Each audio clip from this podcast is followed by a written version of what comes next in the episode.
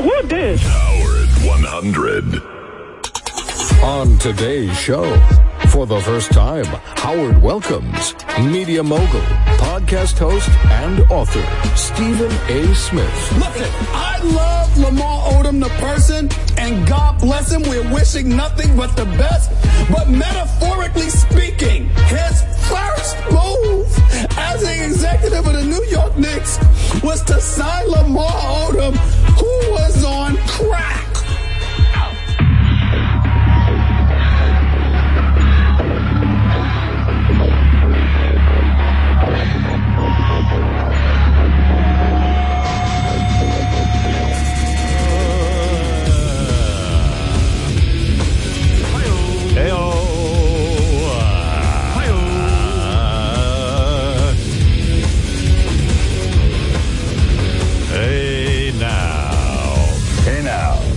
See Robin has switched to the one necklace look uh, this morning. She, No, I yesterday have- you had.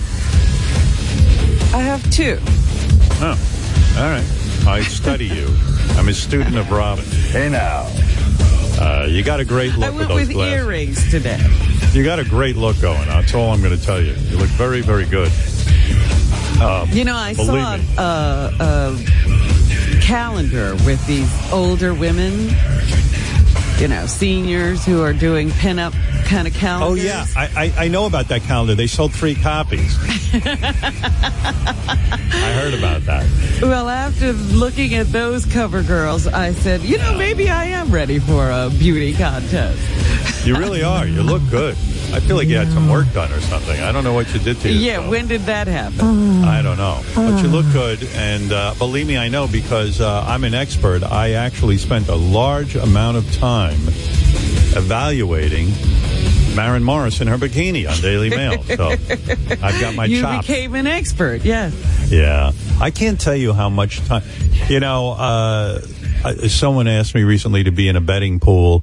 And they said, look, if you would join, it'd be great, but, uh, you know, just know it takes up a lot of time. And I said, you know, I just don't have a lot of time. I'm, I'm interested in this, but I, I, I seem like I'm always running out of time. And people go, well, what are you busy doing? And I, I realize I spend a lot of time on this website, Daily Mail, looking at women in their bikinis and various outfits. and I, I study it and evaluate it. Then I read the comments below to see who thinks they're attractive or not. And I love it. Uh, but I spend an inordinate amount of time doing it. And when I'm doing it, I feel like, wow, you know, I complain I don't have enough time, but I really must have enough time if I have time to be doing this. And then I kind of lie to myself and say, well, this is really show prep. This is me preparing for my job because I need to comment on these kinds of things. Like the other day, I'm looking at a picture. I like looking at pictures of Kendall Jenner, the one Okay. Kardashian, the one Kardashian I think is actually good looking. You know, like, like I like Khloé. I like, um, who's the one that came on with Kim Kardashian on our show? Is that Khloé? That was Khloé. I, I find her attractive and she recently did a lot of work on herself in the gym and also plastic surgery, I guess. And she looks terrific. Like she seems very sexy. But the real beauty is Kendall Jenner. She's Bruce Jenner's daughter, formerly Bruce Jenner. She is Bruce Jenner's daughter and she got his looks in a way. You know, she's a very good looking Kardashian and she even occasionally models.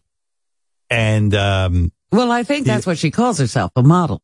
well, listen, there's so many girls on the internet who call themselves models, but what I, what turns out it is they're not actual models. They have followings on Instagram, Ah. and they uh, so they, they in a sense they are they are modeling things, and they get paid because sponsors call them influencers.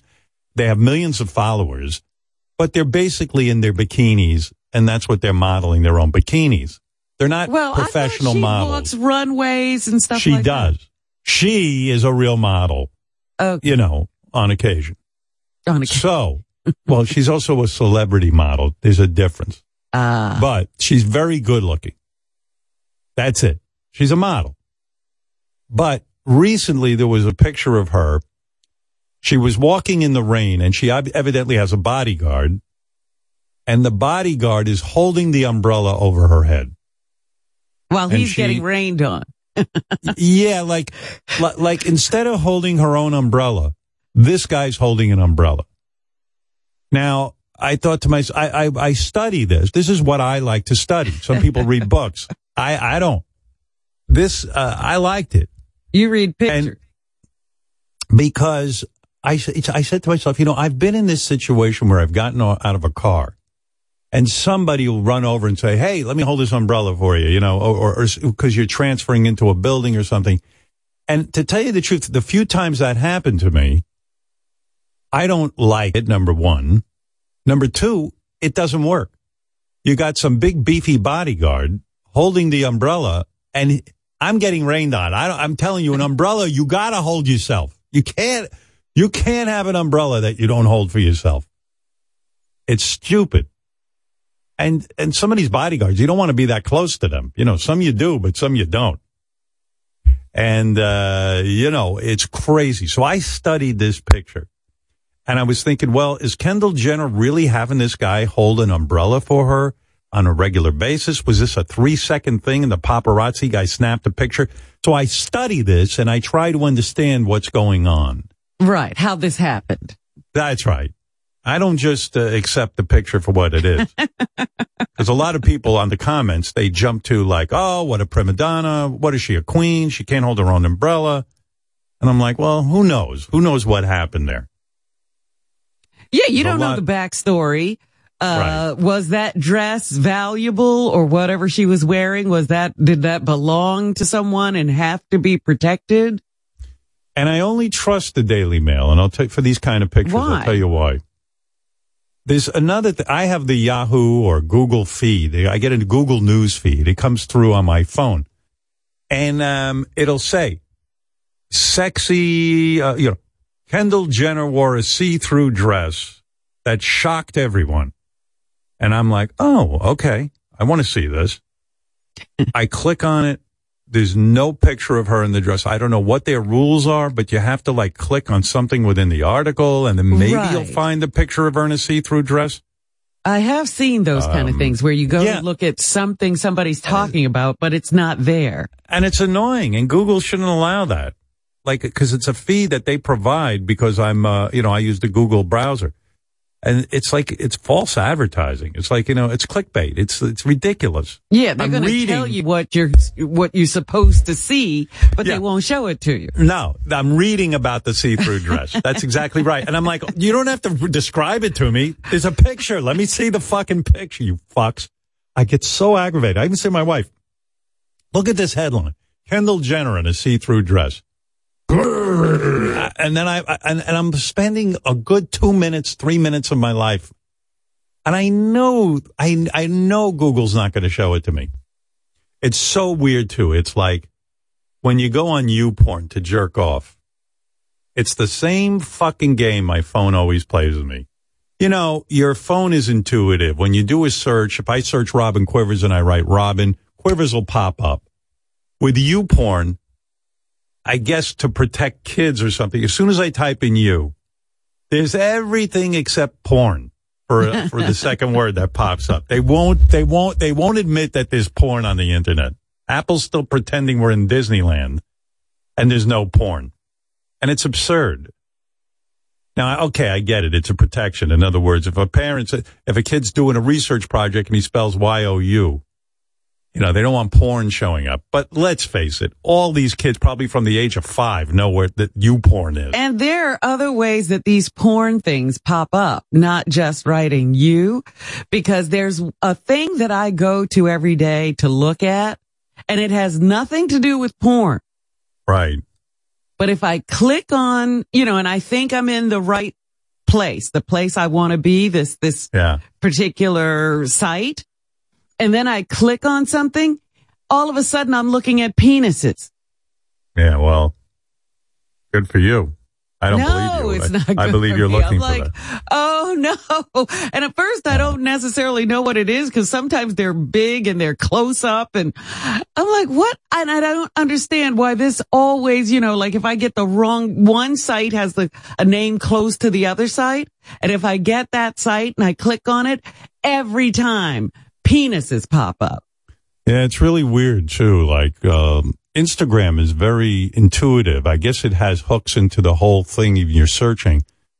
Like I remember for a while, I mean, I think maybe one time I didn't know who Måneskin was.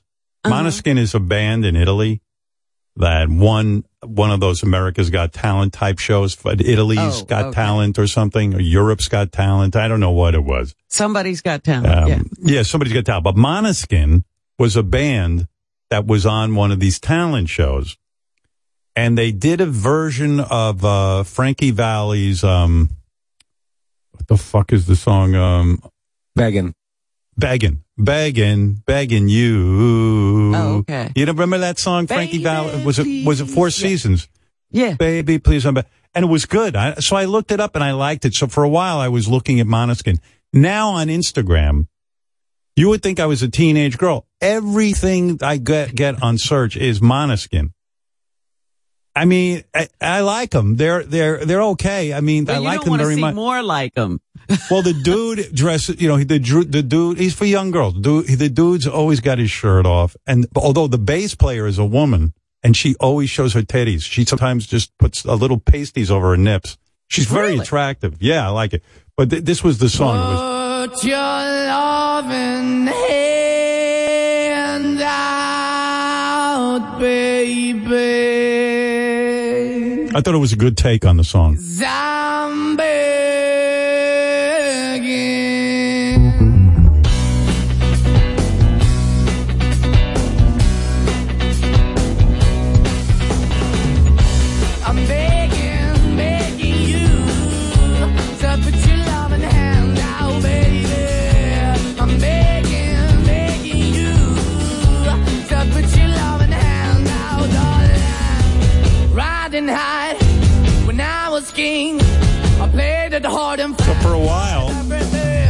I think over the summer, I was really, I was singing it all the time, you know? I was like, it's catchy, you know? I remember the original Begging by the Four Seasons. It was like, it was, you know, it was like, eh.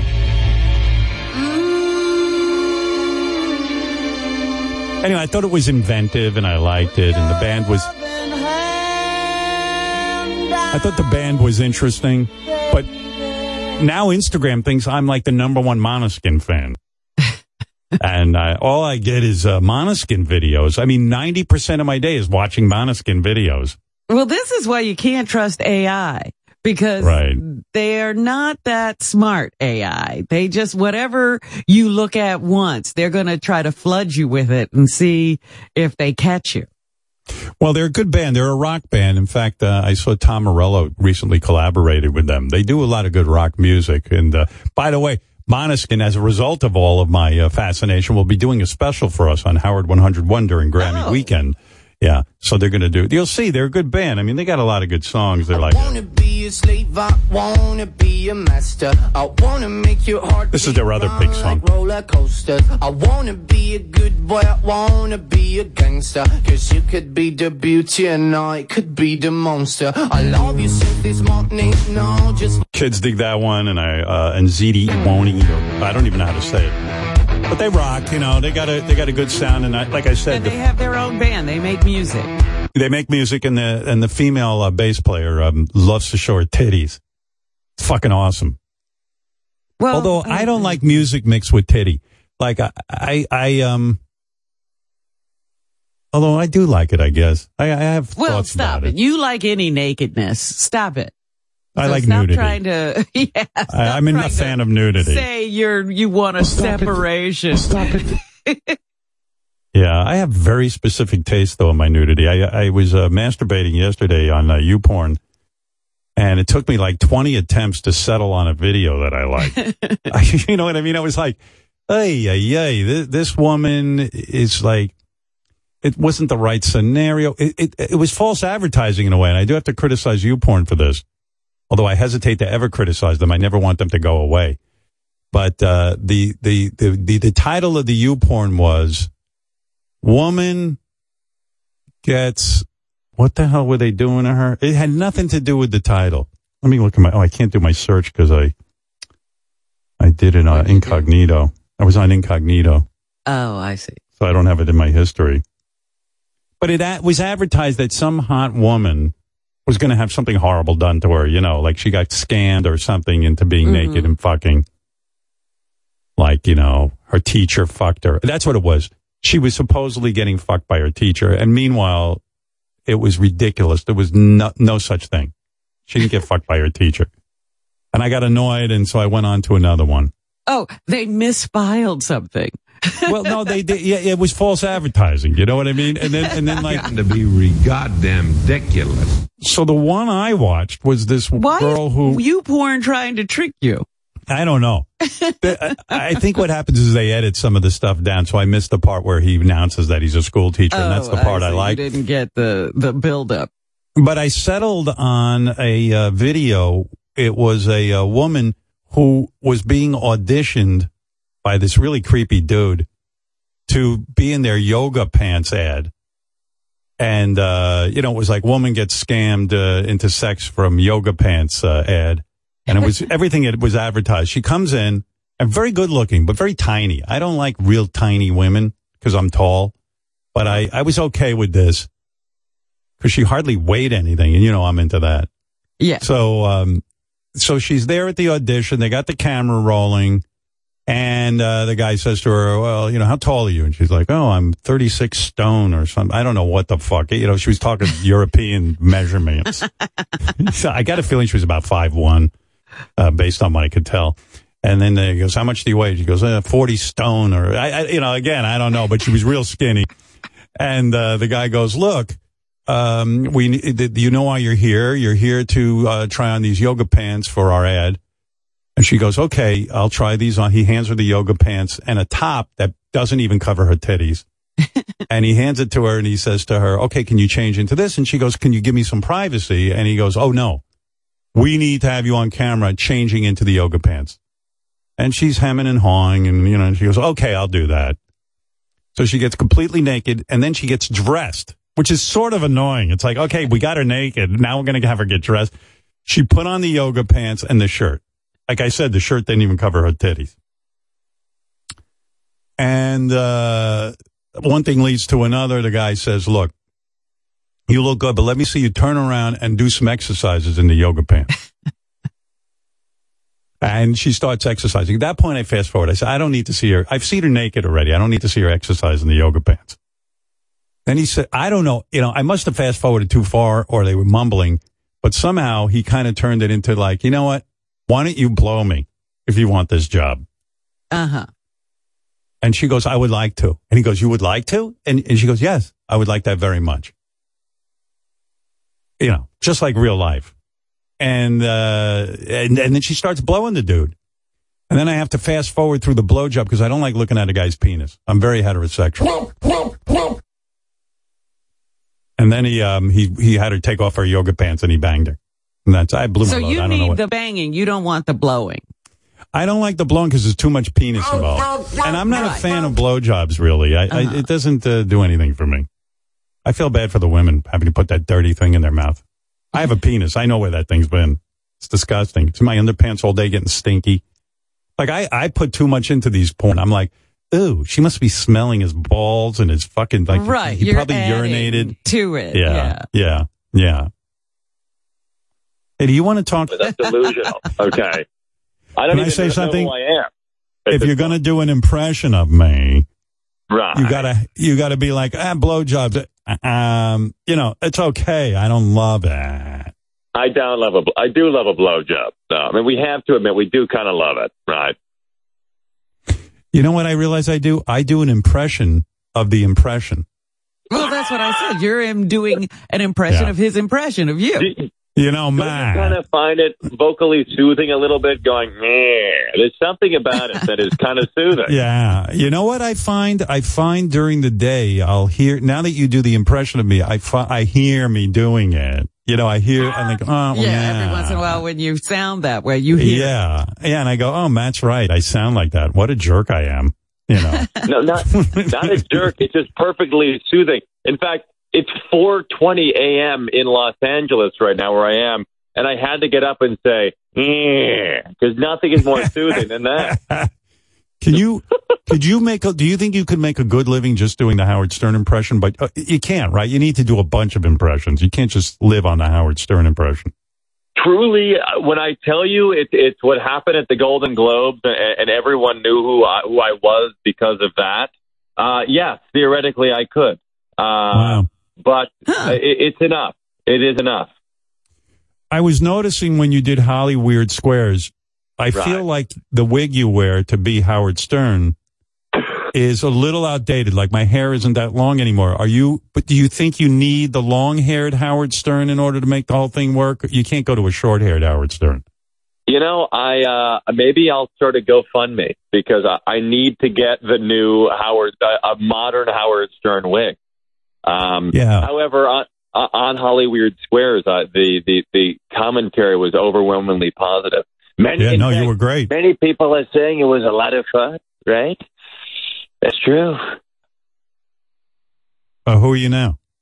Well, now I'm Trump. I have no idea. There's a lot of people that try to do it. Oh, oh, you're doing Trump. Okay, Oh, gotcha. Trump, yes. Yeah, I, I'm sorry, I'm not following along. Right. I have no idea. No, the the, the thing there, there is so much street cred to doing your voice, though. It, it it's kind of remarkable, honestly. Like uh, there's a huge level of respect that comes from from doing you and Well- being in with you guys.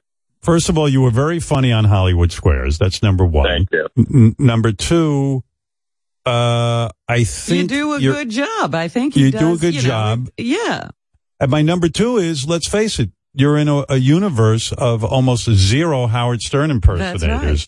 Um, so you're you you've got your own lane, you know. Uh, yeah, no, I, I- I mean, but I, I- I'm thankfully carving it because because you, you guys are huge on TikTok. I don't even know if you fully realize. I think they I think do. That I, I, on TikTok, I think Howard Stern. They think that I am Howard Stern on, on TikTok. It's what kind of. I've what's noticed on like Instagram because I'm not on TikTok. They have tons of clips from our show with Beetlejuice. Beetlejuice is huge online. Yes. huge. Right. And there's a whole bunch of tape or video of, from our old television shows and all our other stuff. But they never credit me. Like they, they kind of cut hmm. me out of it and it's just Beetlejuice talking. You know what I mean? It's weird. I don't. You know what? I, you know what? The, the crazy thing is, I don't even control what happens on Instagram. But I, uh, I, I, I'm. That's fascinating that that happened. Yeah.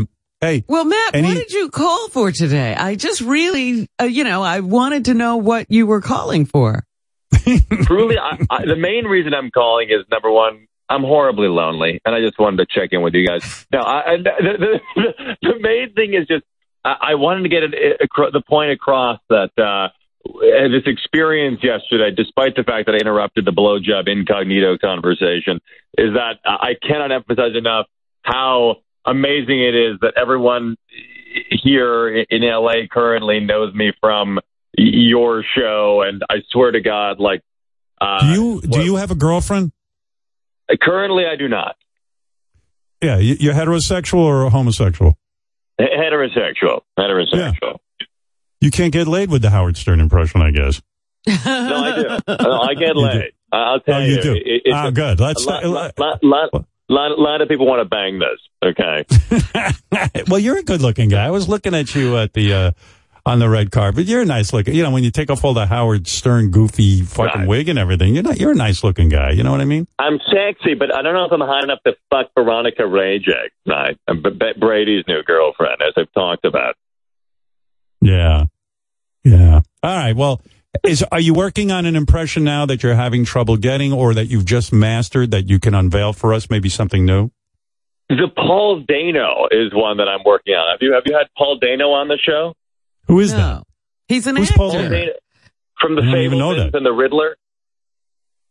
Paul Dano from The Riddler. Yes, he was What do you mean the from- Riddler. Th- didn't we have Paul Dano? We had the guy who played the Riddler on our show. No, no, no. We had the TV show Riddler. Paul Dano. And actually, Ron, well, you know what? You know, Ron DeSantis is one. Uh, the, the the governor of Florida is one that I is one that I have down now. Yeah, let me hear that. So basically, what you have to know is in Florida, the key word is to say that he hates everything gay. That's the problem with Ron, and he's fully copied Trump in everything he says. Floridians. You know what I should realize? Very angry.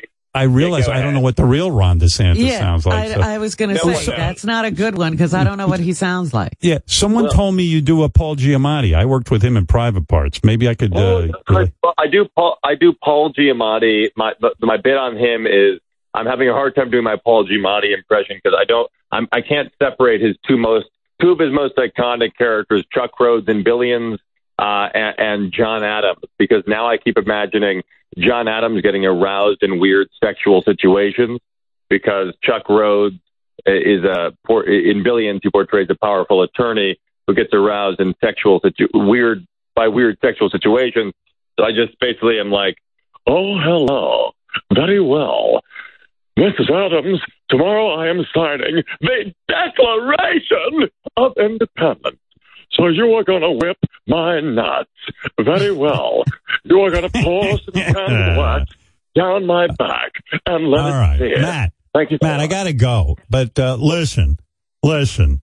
I think you're doing a great job. All right. Thank you. All And, right. You know, I got to tell you, you know, the Golden Globes was great, but one thing I want to manifest, I do want to manifest this.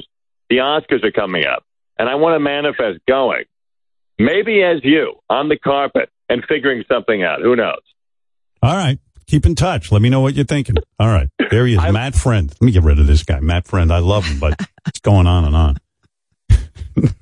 Are we going to have to talk to him every day now that he does you? I know. I mean, now he's my best friend. I was like, hey, hey, this guy does a pretty good Howard Stern impression. Yeah, that's pretty cool. And now we're best friends. I like him though. He seems like a nice guy. He's a fun guy. Uh, it's just Yeah. that I was like, why, is- why is he calling? He, you know, we played the tape yesterday of him saying, everybody knew me. He's having fun. Come on, he's getting some recognition. By the way, funny people are like the new accessory I'm seeing. Did you see Madonna's announcement of her No. new tour? No. Who shows up in the, you know, she's doing like a round table and Amy Schumer is there and I can't remember. Everybody around the table is famous. Hmm. And who's in the group? Willie Eric Andre. Eric Andre, yeah, he's becoming the new uh, Pete uh, He's the accessory. Yeah. Yeah, yeah. By the way, I meant to ask uh, you.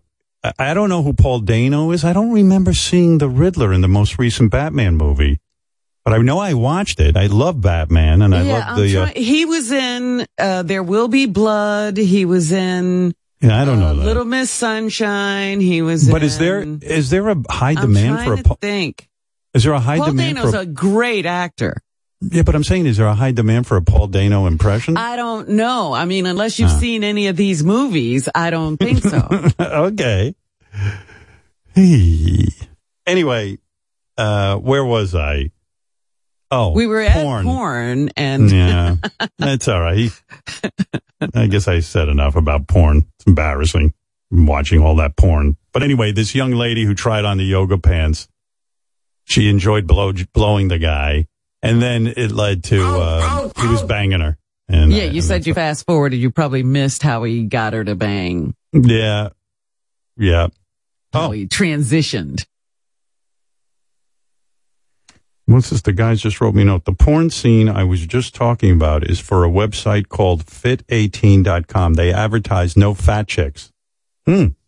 Yeah. Huh. I have to check that out. Is that something that might happen to you? You might accidentally see a fat woman on YouPorn. So somebody has to say, no, we don't have any of that here. Well, they give you a little like preview picture of the women. So I never click on, I'm not, listen, I don't, I don't go on YouPorn to look at women who are out of shape. I go on there to see the ideal. I mean, give me a break. To me, the ideal. Okay. I know everybody's uptight. Hey, uh, Ralphie boy, what's on your mind? Hey now, hey, I, I just got to say, I, I don't hear your voice, and I don't that that sounds like Alan Alda to me. That guy's impression it drives you crazy because it doesn't sound like you. No, he's got a certain. I know what it is. A certain something. Dad, he's got that eh, but like, Yeah, and now you're yeah. doing it more. You're starting to sound like his impression of No, you. because his impression is good. He, he's right. You know, right, right, right, right, Robin. you know, I mean, he's got something. Go- There's something there. There's something there. There's That's a all. little something there, but not enough to say it's a great impression. I don't know. It just it does sounds like Alan Alda to me. It's the closest well, like I've we heard. Said, yeah, he's the only one doing it. He's the he's in a lane of his own. He's the only one we were able to find that can do something of an impression of me. So he wins. He's the greatest Howard Stern impersonator. That's it. You see what I mean? Yeah. Okay, Ralph. Yeah. You're like, Yeah. I hear what you're saying. Mm, All right. Thank you, Ralph. Paul Dano is on the phone, the actor who played the Riddler. Yes, Paul. Yes, hello, Howard. Do you recognize my voice? Are you Paul Dano, the actor who played Riddler? Riddle me this. you probably Right. recognize me from my various projects. Right, right, right. I enjoy working on my many performances and researching them. Wow. Paul Dano. Pretty good, right? Yeah, thank you, Paul. I wish I could remember Riddler. I wish I could yes, the remember it. Riddler was, um, oh God, it just flashed into my head what I could say about the Riddler in the movie and then it flashed out. It's amazing. He had a twin brother. Hmm. I don't remember it at all. It's concerning. Maybe I've got the Alzheimer's. So he played two roles. Yeah, I, uh, you know, I remember I watched Batman with with uh, Pattinson, Rob Pattinson, hmm and I remember I liked it, and that's as far as it goes. And so Paul Dano was the guy saying we're just alike.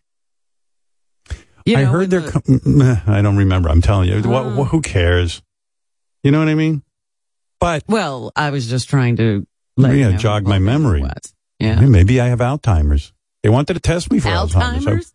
I- yeah, Alzheimer's. I used to know this woman. She'd go, "I don't want to get the Alzheimer's." I go, "Honey, it's Alzheimer's."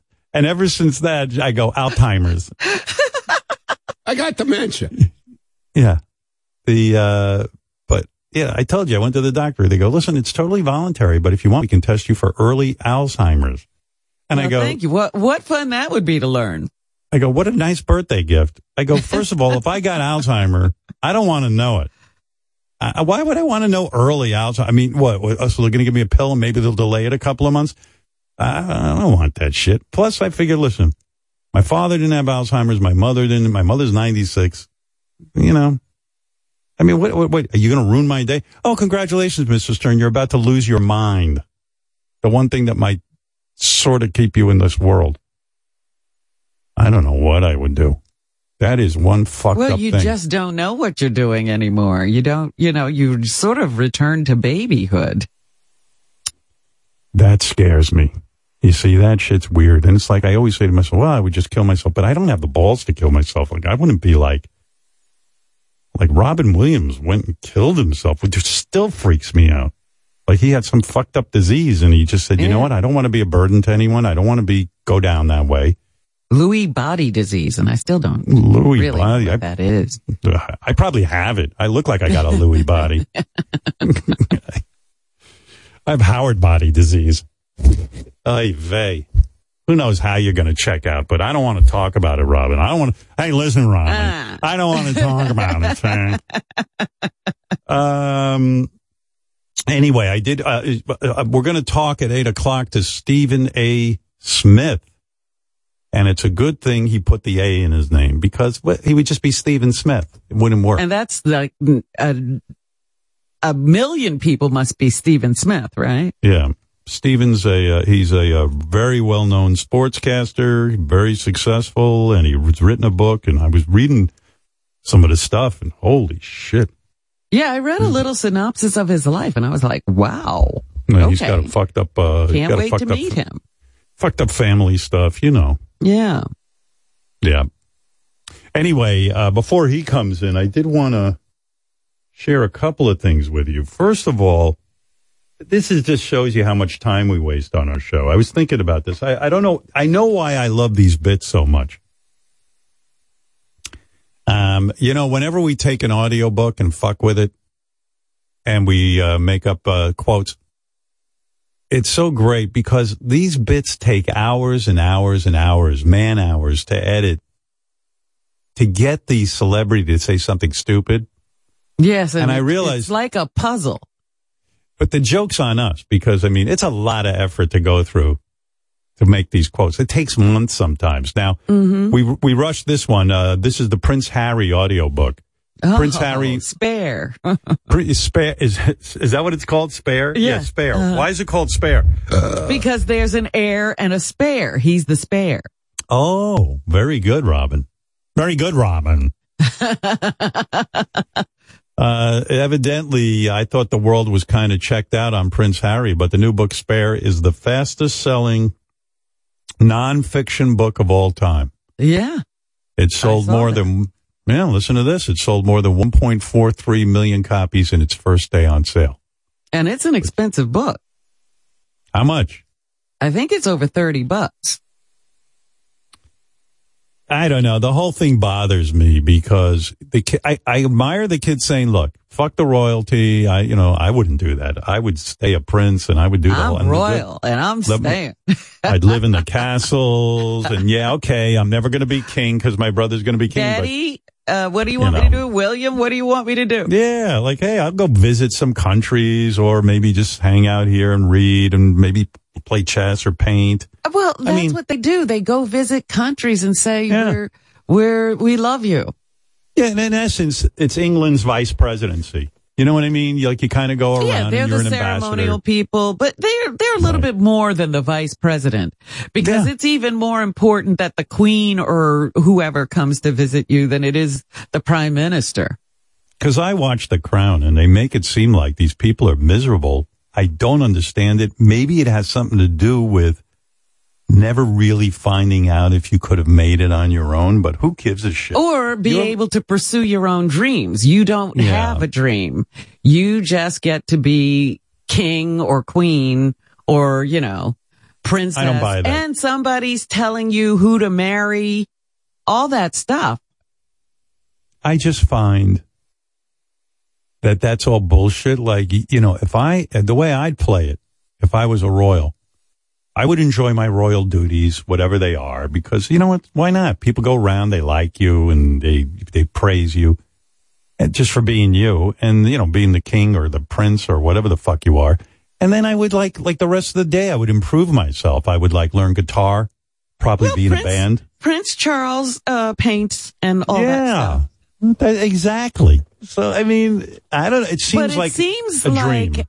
uh they're a bunch of petty people you know with all that Right. education and everything else they're a bunch of petty idiots carrying Right. on about dresses And I would admire Prince Harry if he said, "Okay, I don't want this life anymore. Fuck it. I'm not going to be a royal. I'm going to come to America with my wife." But it seems like he came to America only to complain about being in the royal family, and his whole gig now is criticizing the royal family. Like he's not doing anything. Yes but he's still unique. a prince and he's fighting for his children to have titles so he hasn't given up on the royal family. That's what I mean. I don't know what he's doing. And I don't know why anybody cares. and then, and then the, him and his wife now, all they do is sit around all day and wonder why people in the royal family hate them. It's because, uh, let me explain it to you. read your book Yeah, yeah, you're fucking their gig up. They have enough people who are jealous and want to end the, the, the whole crown thing and they want to end the monarchy. You're fucking with their livelihood, their perfect life, you douche. You don't understand that? Let me interview this guy. Let me explain to him why they hate him. They hate you because you're fucking with their, th- like, Prince Charles is finally the king. And now you're going to write shit? 70 something years because he thinks he's going to do something, and you're marooning it. But anyway, it's just to me as a guy who would be envious of his position, his, his the position he was born into. But you you don't care about being told who to marry or who you can't marry or whether Yeah, or not you can get a divorce. Every one of those boys married hot chicks. You know what I'm saying? Yeah, you know- but Charles wanted to marry Camilla. Yeah, well, but he first married Lady Di. Camilla was married. You understand the controversy No, there. no, no. Prince But they had been together. The queen said he couldn't marry her. because she was a married woman, it, it brought no, disgrace no, no. to the Before monarchy. Before they ever got married, before they ever got married, they were Yeah. together. I didn't know that. Yeah. Yeah, I, I, I'm okay with that. You want, you know what? There's plenty of fish in the sea. If I can't marry Camilla, I'll marry someone else. Yeah, But you're in love with Camilla, nutcase. You're in but love. you don't think you don't think I can be in love with someone else? There's no one else I can love.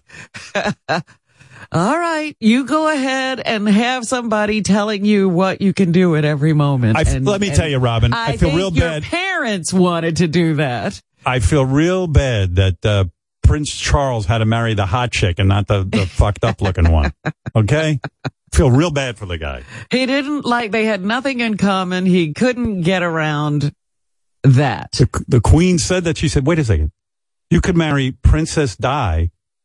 And you're going to marry that? Listen, you're out of your mind. I'm going to, I'm going to step in here. My son is deranged. Yeah. My son doesn't know what he's doing. He doesn't even know hot chicks. So out of it. But, uh, it's hard to feel. But anyway, the Prince Harry audio book came out. And of course we fucked with it. And I think it's so funny that we sit and fuck with these books all day. Um, Harry, uh, talks about his relationship with his wife, Meghan. With his wife. Here, here he is. Here is the new, if you're not going to go buy this book like me, here is your highlight reel. Prince Harry talking about his relationship with Meghan. Hello there. This is Prince Harry audiobook. A lot of people think that my wife, Meghan, has my balls in her purse.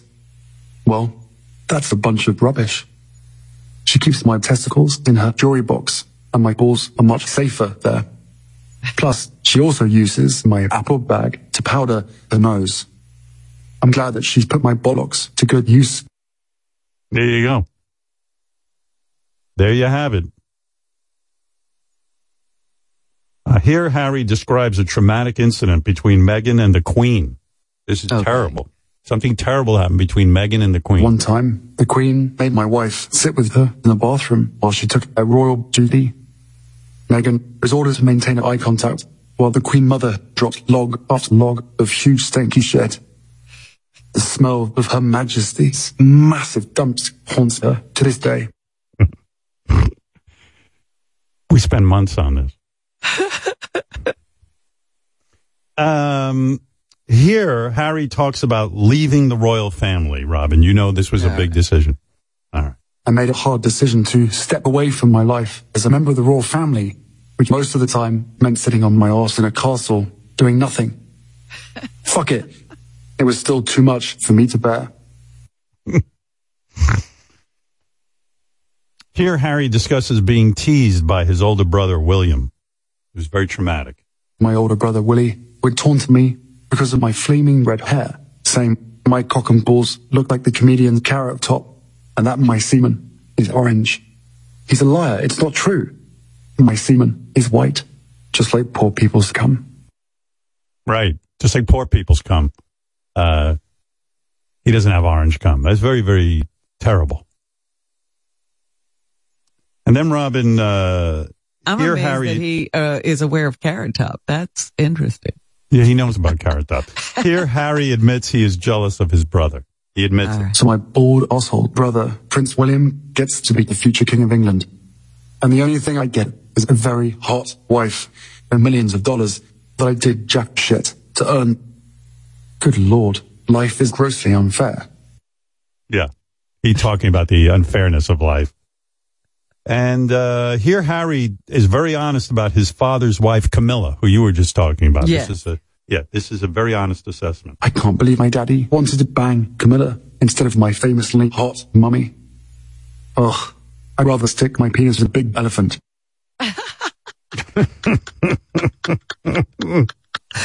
Oh my goodness.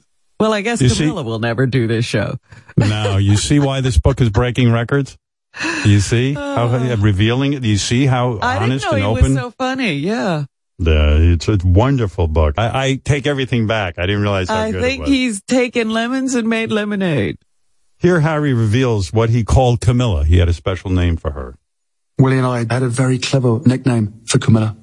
We called her the ugly chick daddy fucks. we thought that was hysterical.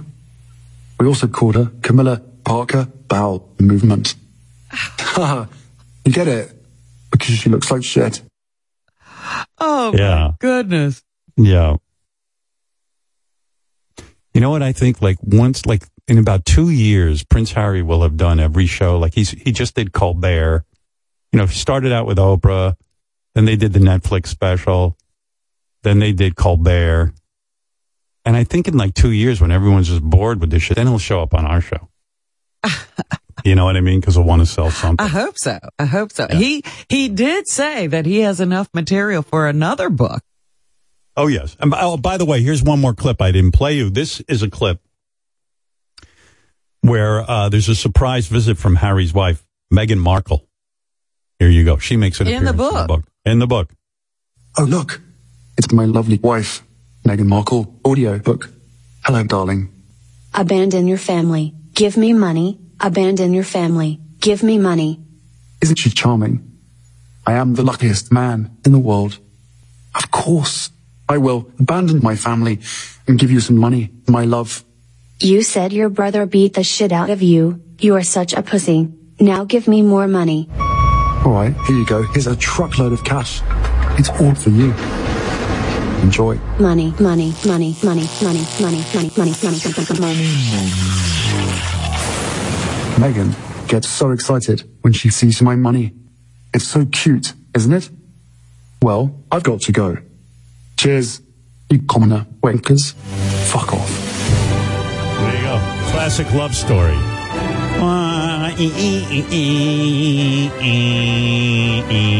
What a book. I might buy a copy of that. I tell you, Robin, it's a wonderful book. Hey, uh, I'm going to take a break. Going to talk to uh, Stephen A. Smith. He's, uh, listen, every real man's hero. Uh, real, when I talk to real men like my brother-in-laws who played, uh, you know, basketball and football, or I talk to, uh, you know, guys who know about sports, uh, he's he's their guy. He's the man. And uh, so they I probably try can't wait to hear what he has to say after, you know, they see something in their sport that is worthy of note. Right. In other words, something happens and they go, "What? I got to hear what Stephen A. Smith Yeah, is going to say." got to the guy. tune in to He's what the- is it? he's the guy. First take or something? Is that the name of the show? Listen, whatever it is, that's what they want. uh, thank you, Stephen. Thank you. Thank you. Thank you. Stephen Singer Jewelers. Ramen. Stephen A. Smith, hero to real men, a guy who knows all about sports. He knows about life. Written a book. He's tremendously successful. Stephen, you've done it all. You've said it all, but now you put it in a book. Yeah, I have. Yep. It's You have. crazy. It's it's been a it's been a crazy ride. I think people were kind of surprised because a lot of people expected a sports book, and that's not what I wanted to do. That's not what I ever fantasized about doing when I thought about writing my own book. Just talking about my life, my story, and um, that's what I wanted to do, Howard. So it took me all of these years, but I finally got it done.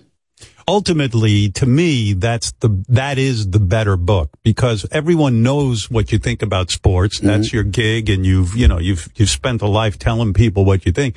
But they uh, with the book they get to know the real you. Yeah. And i love backstory especially anyone who's successful in broadcasting.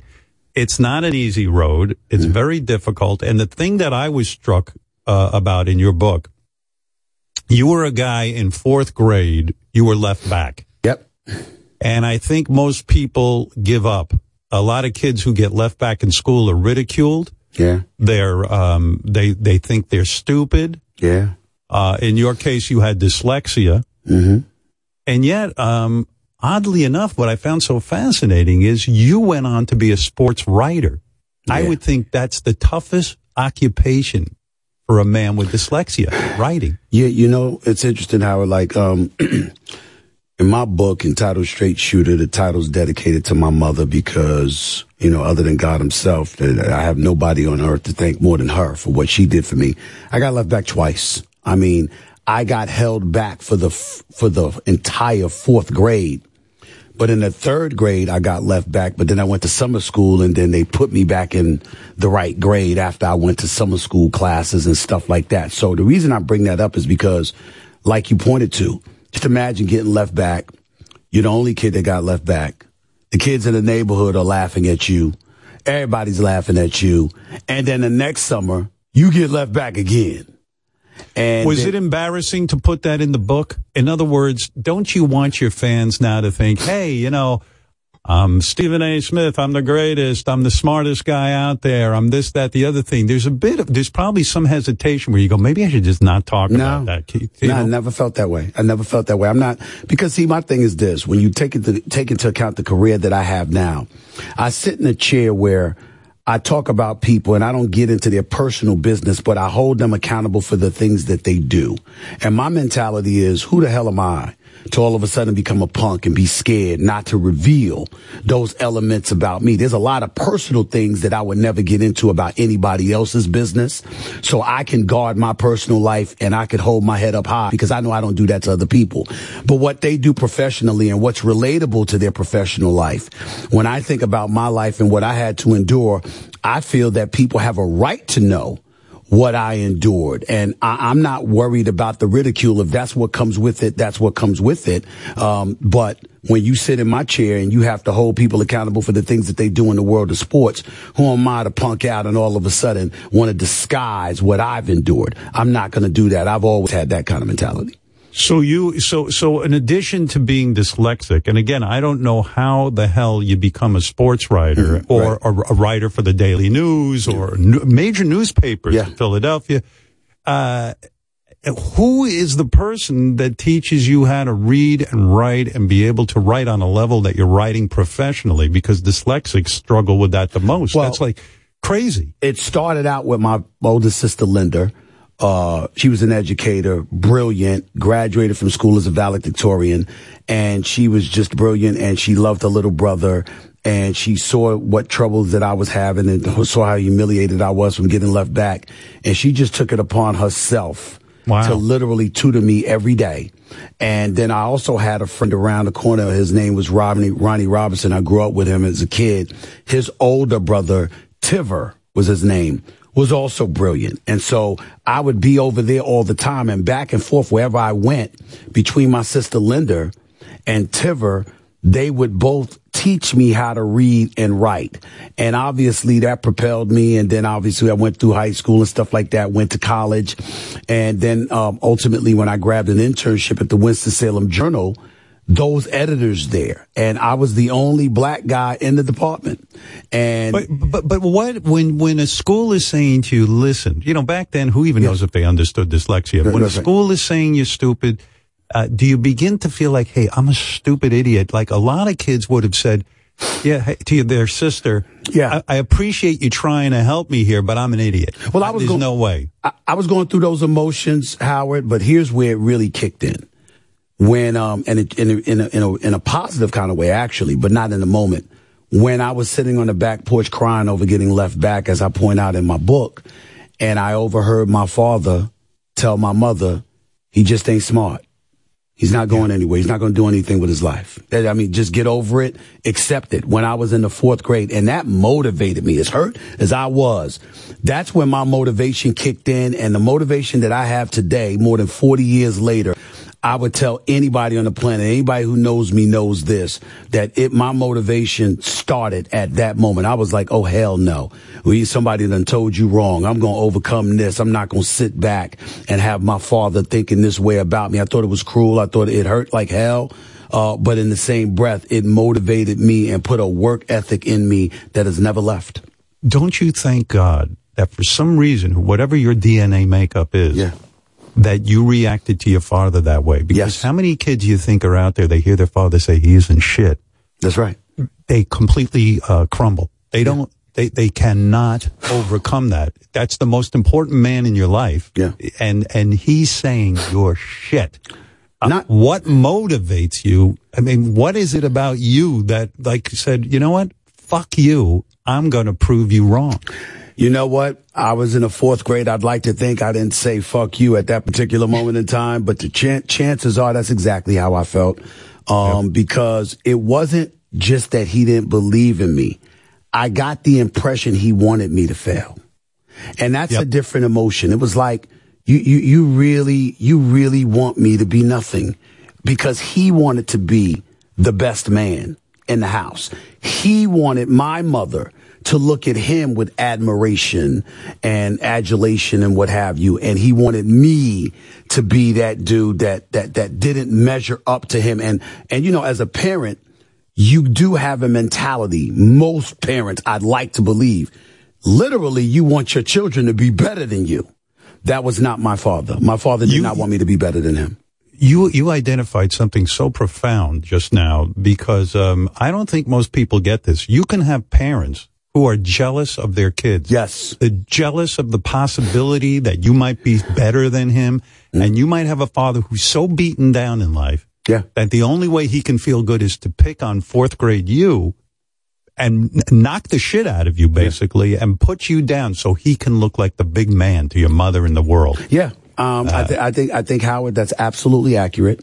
Um, if you crystallize what he did, there's no question about it. Um, I studied electrical installation. I went to Thomas Edison uh, Vocational Technical High School in Queens, New York. I studied electrical installation. I had no shot in hell of succeeding because you have to go home and practice to some degree what you learned. And he would forbid my mother to allow me to practice. He didn't care what happened. He just didn't want me to do that. And there was a lot of things that happened in my life where he served as a roadblock and impediment. I go to college and, you know, I said, mommy, I, you know, I, I'm taking these credit semester hours. I'm still on the basketball team, but I need a car, etc. He was like, don't get him a car. As matter of fact, why are you even letting him go to college? You need to send him to the military. He ain't, he's not going to be shit anyway. And, but by this time, I, I, I'm a teenager approaching adulthood. I'm not a fourth grader. So the defiance in me then was far more pronounced than it was on the fourth. In fourth grade, he was still my dad. I was a kid. I, I'm looking up to him. I'm hurt by him. I want to please him. I want to make him proud. I want to prove him wrong. But by the time I was in high school, I didn't give a shit what he felt, how, what he thought about me. I knew I was going to be better than him. The description of your father is, I mean, he was a troubled guy, alcoholic, um, certainly didn't pay the bills in the house. Your mom worked her ass off. She was the breadwinner. Yeah. Um, you suffered the humiliation. I, I know in my neighborhood growing up, um, if, if a kid said to me, you're on government cheese, it was the biggest insult you could, you, you would to say to another kid. I don't know how many people understand this. That's right. But, but you were eating government cheese and eating sugar sandwiches and all this shit that, that really poor people. And your father never once said to your mother, I'm going to help out with the bills. No. I'm, I'm, I'm to go do something. So this is a guy who was completely demoralized and then took it out on you. That was, um, you know, you can say that he was completely demoralized. I can buy that now. It's not what we saw, Howard. And I'll say me, uh, when I say we, me, my four older sisters. The second my brother turned 17, he went out of the house and went to the army just to get away from him. Um, and, and then ultimately passed away in a car accident in 1992. But my four older sisters are still alive. And they looked at him and we, we didn't see a person that had some kind of life and just took it out on us. We saw a person that was committed to enjoying himself and his life at our expense. He was willing to deprive all of us while he reaped the benefits of whatever labor he thought he put forth. Howard, he once said this to my cousin, this is years later after I graduated from college. I got into an argument with him. My family's from St. Thomas Virgin Islands. We were on the beach, Magens Bay, all chilling out, hanging out and stuff like that. And I had to uh, uh, go away for a few minutes after I had an argument with him and my cousin Derek, who's my the closest thing to a brother that I have. We're very close. My cousin Derek sat up there and argued with my father on his on my behalf, and he's like Uncle Basso because his name was Ashley Basso Smith. And he said, Uncle Basso, he said, you act like you did something for him. You never did anything for Stephen. And my father looked my cousin in the face in front of my entire family and said, What the hell are you talking about? I gave him my sperm. Mm, what a gift. And that's, Uh, and wow. he truly felt like that's all he was obligated to do. It's amazing. And you know, the, the, the other thing that struck me about your dad, I mean, it's an unbelievable story. It, it's really an unbelievable story, your story. The hypocrisy of your father too. I mean, not only was he living off your mother, making your life horrible, the shocking revelation that he had a whole second family going somewhere. Yeah. And expected you. I mean, he brings you, how old were you when he brought you to meet your, you know, half brother, so to speak? Uh, I'm trying to remember. I think I was like, uh, 17. Um, I had landed from the airport, uh, in Texas. And as I say in the book, um, straight shooter. I was like, you know, I get off the plane at LaGuardia Airport, and some little kid comes up to me and jumps in my arms. I had no idea who he was. And my father was right behind him. And I knew clearly because that was the case, he knew the kid. I said, Who is this? He said, It's your little brother. And Just uh, like that. Just like that. No, no, I mean, no warning, no crazy. anything. No warning, no anything. And then he took me in the car. And when he took us in the car to drive me home to Hollis, um, put me in the back seat because somebody was in the front seat, and that was his mistress. And when he took when in, when when the mistress was in the car, and I saw that, I knew at that moment what this was, and I was like, "Holy shit! This is because all I could think about was my mother." Um, I'm getting ready to go home. There's no way in hell he's going to pull up in front of the house with the mistress in the car and the kid. And sure enough, he had dropped me off on the corner. I grew up on 203rd Street in Hollis, and he dropped me off right on the corner 111th Avenue. And he said, "Don't tell your mother that you had it, that I had anybody with you." And I walked, I walked in the house, and the first thing my mother asked me after she said hello, she said, "Your father dropped you off?" I said, "Yes." She said, "Was he by himself?" I guess it was her gut instincts or whatever. And I said, "Yes." And You it was- and it was the only lie I've ever told my mother. Why did you lie? Did you feel? Did you feel it was a protection? In Yes. other words, you didn't want her to know Absolutely. the. You didn't want to know Absolutely. the pain. I wasn't scared of him. I mean, at that point, what, you know, my fear was the pain it was going to cause her. And it was all very difficult because please understand something. There's a couple of things going on here. Number one, I still loved my father. When he passed away in 2018, I, util- I eulogized him. Um, Why? Why did you love you? I mean, I've heard guys say this. Yes. But do, do you really think you loved your father? And what's your definition of love? I mean, That's a the definition of love. question. Yeah. I mean, I, I guess what I'm trying to tell you is that, you know, it's recognition that regardless of how I may feel about him as a man, he's still my dad. Now, there's levels. My mama is my mama, and that is my queen, my goddess. She's everything to me. And, you know, God rest her soul, that was my mentality. With him, it was like, he's still my dad you know, try to respect them as much as you possibly can, even when you don't respect them, even though you're willing to tell him why you don't respect them. It's not like you beat him up or kill him or something like that. You just don't want to have much to say to him. It's just recognition, I guess. And I think, and I really appreciate you asking that question because a lot of people, Howard, need to know, you know, we might say and, you know, we love them. Uh, but what we really mean is that we recognize who they are and the role they were supposed to play in our lives. And if you're a God fearing individual, at least to some degree, you respect that. You think about the Bible, honor thy father. No, I couldn't go that far, but I, I wasn't like going to disrespect them. But I, I didn't. feel I like- didn't feel that far. I didn't go that far.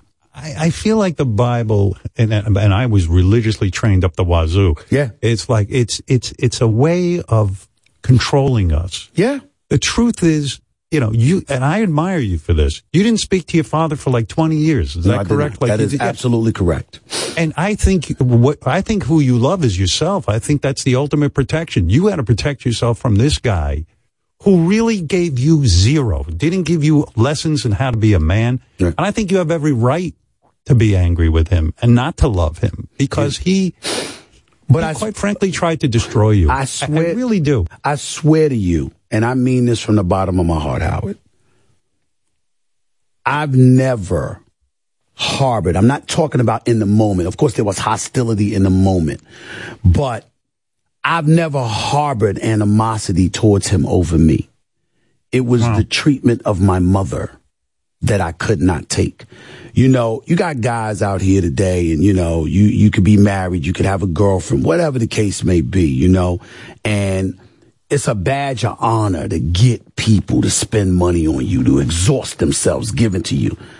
I've never taken money from a woman in my life because of my mother, because of what I saw him do. And, you know, I got my nephews, they right outside the studio. They're both with me. And this is their grandfather that I'm talking about. I take no pleasure in, in, in, in saying this, but you got to know the truth because you can't push forward living a lie. You can't push forward thinking or, or having this mirage over you where you, you just think that life is a certain way and it is not. What my mother had to endure, working the hours that she worked, depriving herself of her joy. When she passed away from cancer in 2017, yeah, Howard, I was depressed and devastated that she was gone. But even in the times leading up to her passing, as she was transitioning, as she was fading, everyone knew that the number one emotion I had was fury. And the fury emanated from after all she had to put up with, now that her son is in a position to facilitate her having a better life. Yeah, I sent on 26 cruises around the world and, you know, she didn't have to pay the bills anymore, but I had so much more to offer, you know, and for her to miss out on that, the only salvation I have is that I believe she's in heaven. Outside How old that- was she? How old was she? She was 76. She was 76 when she passed. So your heartache is I finally have the means to take care of my mother and give her the retirement Yes. that she deserves. Yeah. And now you can't do it. and I can't do it. I can't do it. I want to buy a house in St. Thomas. You know, she didn't want it. All she wanted was, was she wanted a cruise. She wanted a cru- uh, annual cruise, and I would send her on three a year. She wanted one annual cruise a year. She Right. wanted a fur coat, and Howard, she wanted a diamond ring because she never got one. Wow. I so the ring that she had, I bought her because those are the only three things that she wanted. But what I wanted to get her was a home in St. Thomas because she loved going back home. Coki Point, Magens Bay, Trunk Bay, and St. John's. Or she loved the beach, and I wanted to get her a home in St. Thomas, and she refused to take it. Just refused Your father outlived your mother, right? by 14 months. By 14 months. Yes. Did he, when you started to get successful Yeah. and, and, and really make some serious dough, Yeah.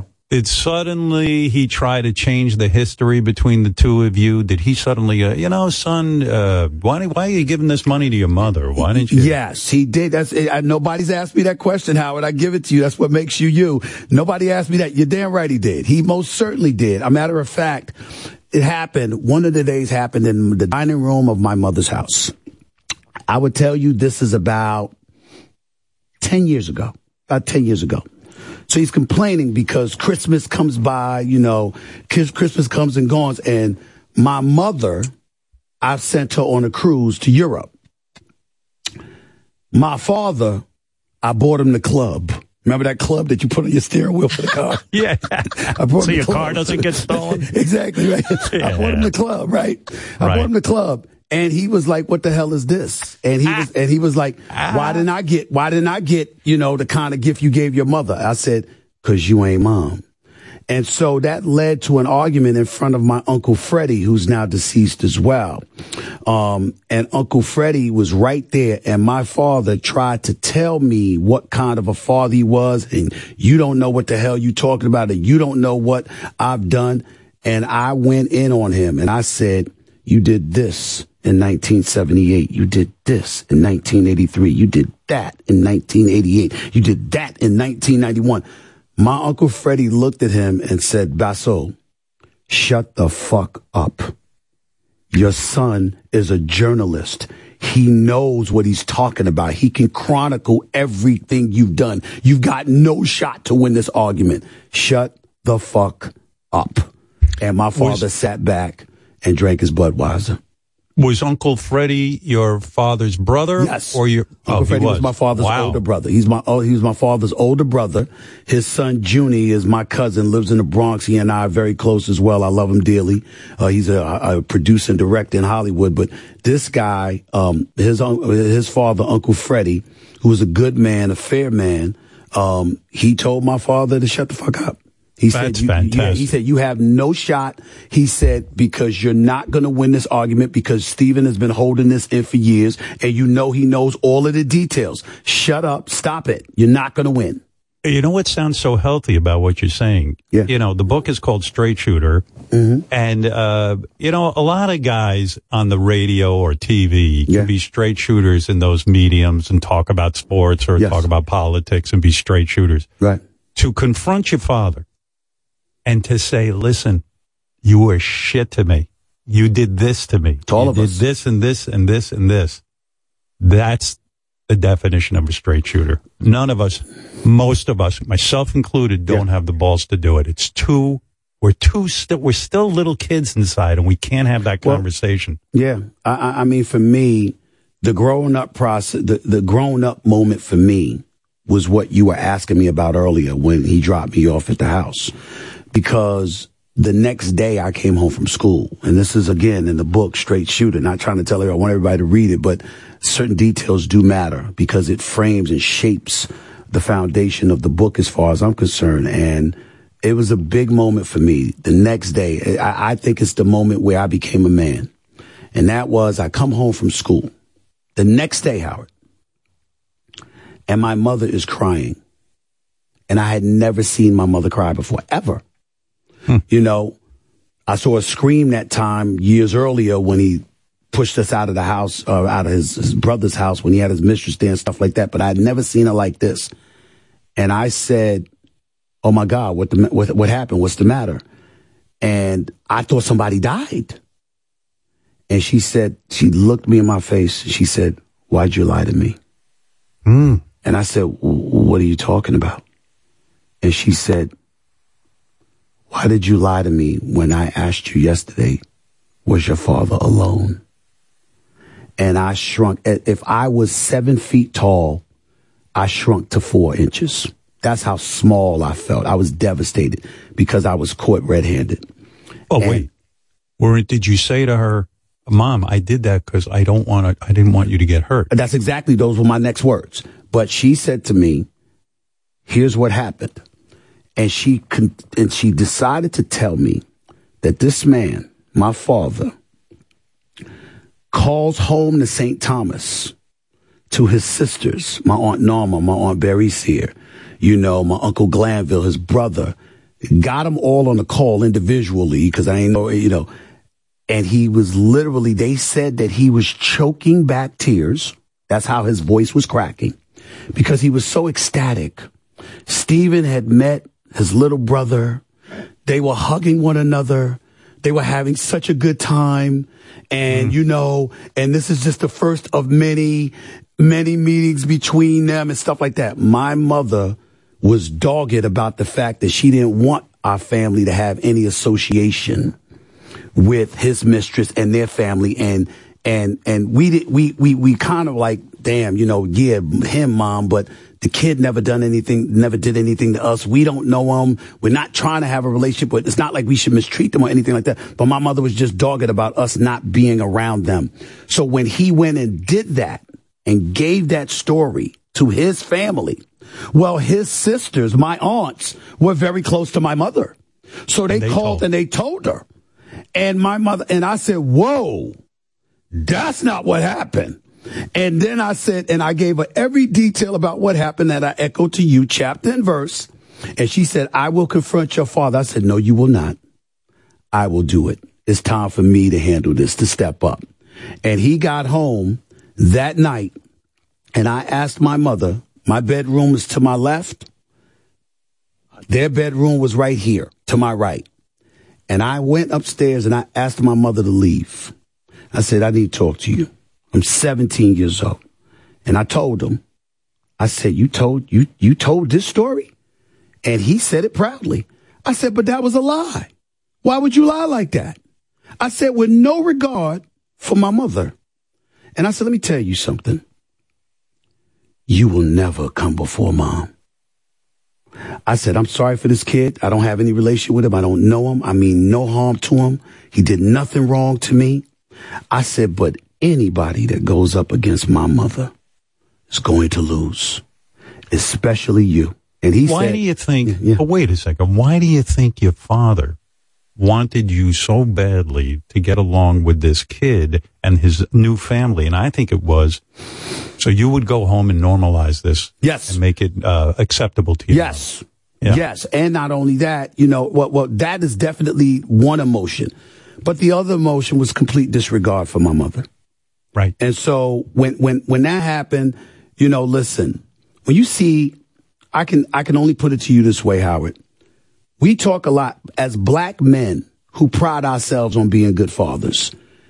It is appalling to us this notion that you know deadbeat dads rave through the black community, whatever. Because because good men who are black men, we know a lot of black fathers who are phenomenal fathers. It's insulting to us if we run across any man, white or black, that ain't good, that it, that is not a father. There is no excuse for it to us to stri- to take care of your family, to provide for your family, to love your children. They didn't ask to be here. You got an obligation.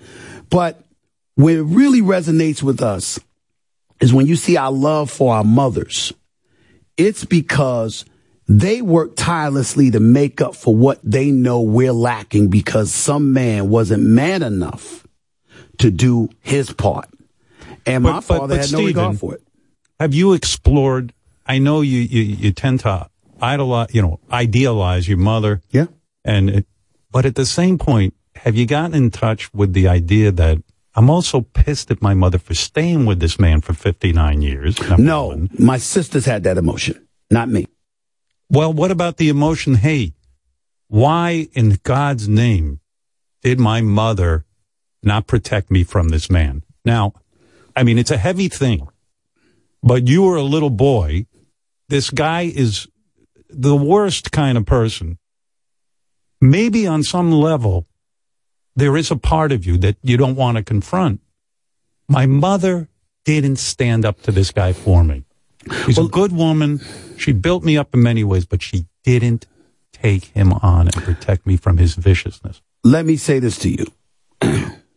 Perhaps it might be disappointing to a lot of people. When you describe him as vicious and what have you, we never looked at it that way. First of all, my father was incredibly funny. He was, he made us laugh a lot of times, believe it or not. He didn't pay bills, didn't show up about four to five days out of the week, but when he was there, for some, in some miraculous way, he always had us laughing. He always had us entertained. Um, so that was one emotion. Secondly, my sisters definitely, definitely felt the exact way that you said about him in terms of why didn't you protect us from him, mom? Because they might feel from time to time they have their own baggage because of what they witnessed him do and not do, his negligence or whatever other th- words are appropriate to describe his relationship with my mother.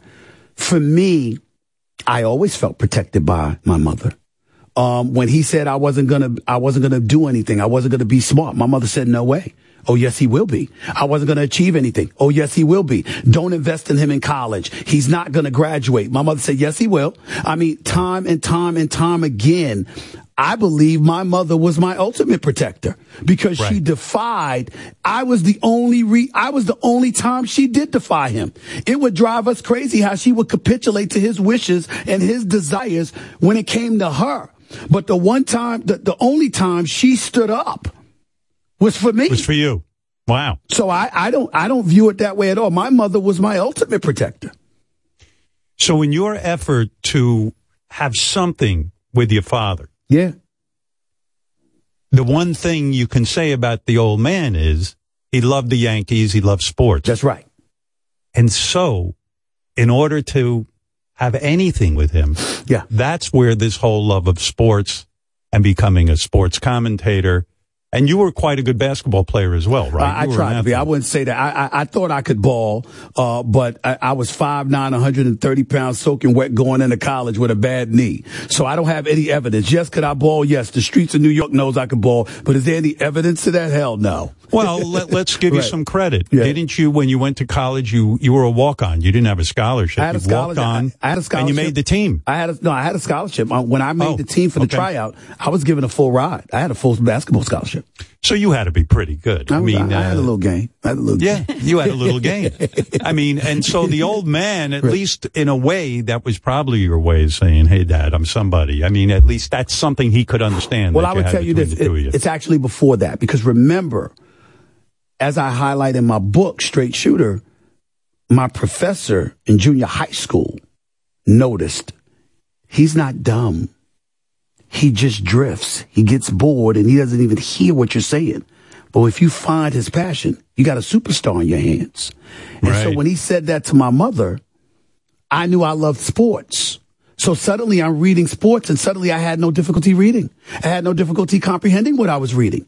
And as I grew more knowledgeable about sports, first it was impressive to Pops.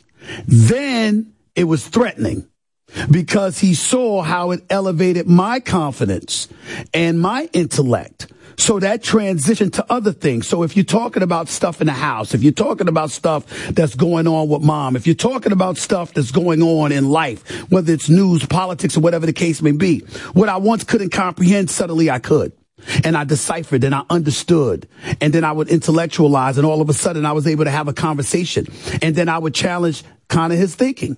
You know, and it all, it, it came all the way to fruition when he passed away in 2018 because a year before that, before, uh, about a month or two before my mother died, my sisters are sitting there talking to him about how you got to be around mom more because she needs you. And he ignored them. Ah, you don't know what you're talking about.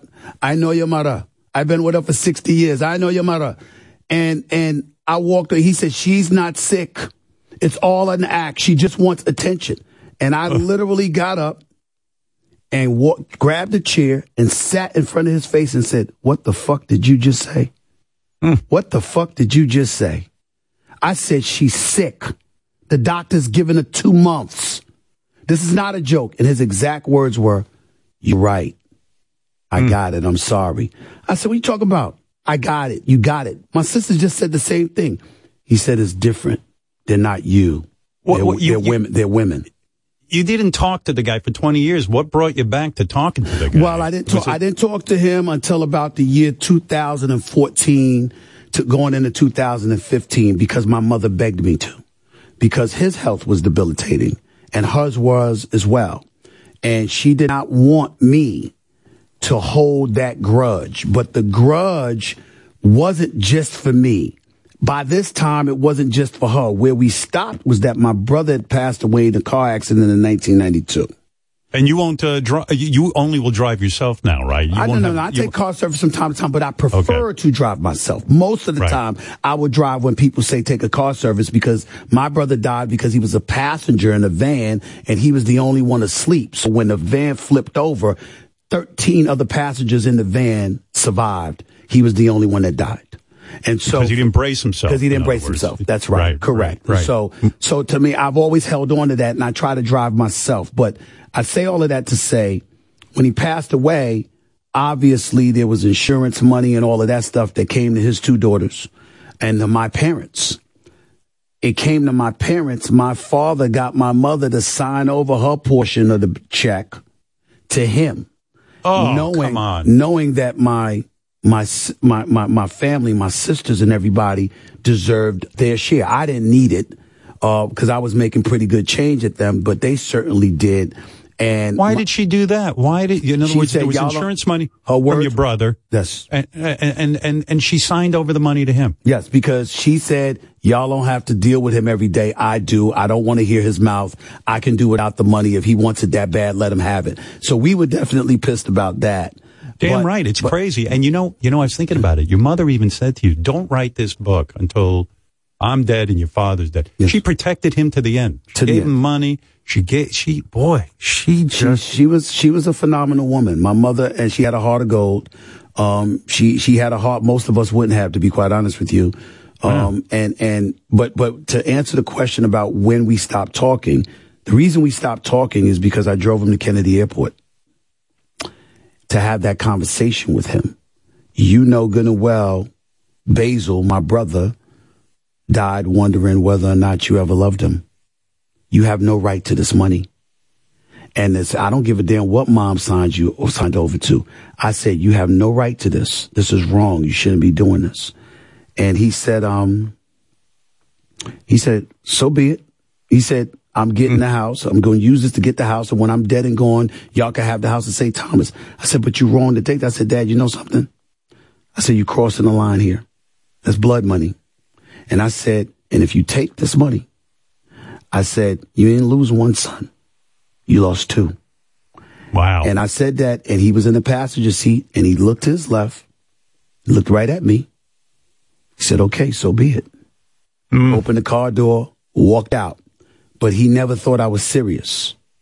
And for the next 18 years or so, nothing more than high and by. I had nothing to say to him. Nothing. How scared were you when you became a father that, you know, as much as you consciously know that he was just not a good father, how much of him is inside of you, do you think, that you're not aware of and that you could make the same mistakes parenting? What, what steps did you take to become a good father? Did you go into therapy to try to undo the shit that you learned from him? No, the only time I went to therapy was when I lost my mother because people around me um, didn't know, but I cried every day for about a year and a half to two years. I was devastated. Um, I was just devastated, but I'd get around everybody else. I had to put on a good face. I got to go on TV, do first take on ESPN every weekday morning. And I, and, and I was going through, there were times, Howard, where, and I had to, and, and I got a boss, his name is Dave Roberts, and I, I, I love him dearly, even though he's tyrannical to work for because nobody's more committed to winning than him. He just never lets up, but I love him dearly. And I just sat him down one day and I just told him, I said, I've had episodes where I'm thinking about my parents and my life after my mother died.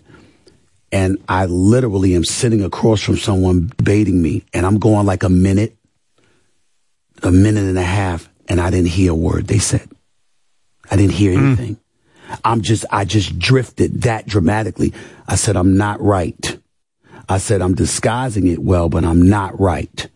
And I took myself to therapy and I just, um, I sat down with my therapist and I just, I just said to her, I started off, I said, I'm a mess. I said, I know I'm a mess because it's now gotten to a point where, um, I got my assistant, Sumatra, who's like my right hand. I love her dearly. I got my bodyguard, Juvie's like a big brother to me. I'm sitting there and I'm working with them and they don't know that I walked away and I went upstairs and changed clothes or whatever. But I'm breaking down crying because I'm missing my mother, my mother so badly. Um, you know, friends, uh, you know, I'm, I'm, I'm going out on a date. I'm, I'm hanging with my boys or whatever. And I'm going up to use the bathroom and I stay there a little bit longer, about a little extra five minutes because the tears would just come out of nowhere and I'm devastated. Um, I got attitude with people, you know, I, I, I mean, we might have had our differences in the past, but I'm on the air with my guy, Mac, uh, uh, my, my former co-host, Max Kellerman. And, you know, I'm jumping on him. I'm jumping on him. And it's like, and then I go, go, I go to commercial and I'm like, that's not about him. He didn't do anything wrong right then. It's me. And then, um, I don't know if you know anything about soap operas, but one of the biggest stars in the history of soap operas is Eric Braeden, who plays Victor Newman on Young and the Restless. He's a dear friend, um, along with Maurice Benard, who plays Sonny Corinthos on General Hospital. He's a dear friend. And on separate occasions, because I, I have a recurring role on General Hospital, so I'm friends with Maurice Benard. And on separate occasions, they both looked at me and they said, my brother, it's uncomfortable at times watching you on television. Mm. You're getting you're getting on folks, and it, it's not it's not a lot, but something's not right. I knew what it was. I just didn't tell anybody, and I, and and then you know it, it Did, be did, the therapist give you medication? Did no, she help no you me- with that no way? medication. No, She just, talking. She just talked to me. She just talked to me because she she wanted me to let it out, and she and one time she asked me. She said, "Why won't you cry?"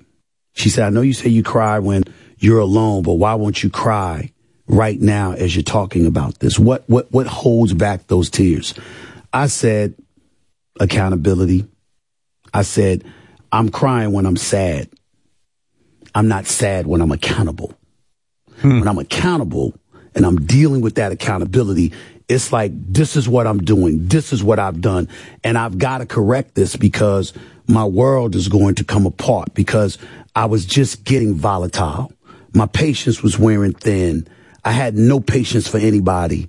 You know, an argument would, would, would explode into something that it even wasn't even meant to be with friends, with loved ones, with family or whatever. And it had nothing to do with any of them.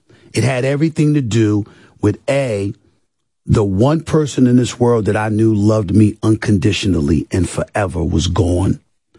And B, I'm left to figure all of this out on my own. I'm not married.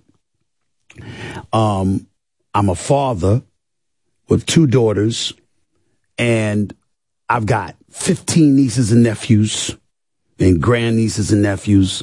I got four older sisters. I'm the patriarch of the family. I know folks are looking to me to be that person, not always financially, even though I certainly am generous, but definitely emotionally and what have you. And it just got to a point where I had to weed people out of my life and it was unfair to them, Howard, but I weeded them out because I blamed people who couldn't see that I was going through something that would treat me as if I never lost my mother, that would treat me as if I never had these experiences. And I was like, I'm not blaming them for it, but I can't have them in my space if I'm going to get through this and survive. Because when people truly, truly love you, they might not know what's wrong, but they know something ain't right. And the people who truly love you, their instincts are to be there for you. And the people who don't just move on. And I had to learn that. I love these two guys who came to you and said, "Hey, you know, when we watch you on TV, it's uncomfortable." Yeah. Some people would be, um, you know, a narcissist would be like, "What do you mean I'm not good on the air?" Or you know, they would get protective, or they would get that wall up. Yeah. But you accepted their criticism, which is uh, which speaks highly of you. The one thing I was curious about is I would have thought, how dynamic would it have been if you could have been in therapy with a male therapist because you had such a bad relationship with your father and your father betrayed you in so many ways. How dynamic would it be for you to build a relationship with a man where you could love this man and appreciate this man and let him see you? Yeah, how, that's how true. dynamic. you That, know? that, that, that would have been interesting. I thought about that, but I will say this. I've been blessed and fortunate from the male component to have a lot of loved ones in my life. Uh, my cousin Derek, uh, my brother-in-law Darren Odie, um, my, my, my former, uh, uh, head of telecommunications at Winston-Salem State University, he was like a father to me, uh, uh, Mr. Robert Devon, who passed away. Um, my, my, my brother, Rashawn McDonald, who's my manager and who, who is every bit as opinionated and, and obviously gave me the same kind of advice that Maurice Benard and, uh, uh, Eric Braeden gave me. I have been along with, and, and then my childhood buddies, my man Cardell, Pooley, Marshall, and, and my college boys, and you know, and then and, and then, you know what, the Isaiah Thomases of the world, Hall of Famer, Michael Jordans of the world, Shaq, Kobe, God rest his soul.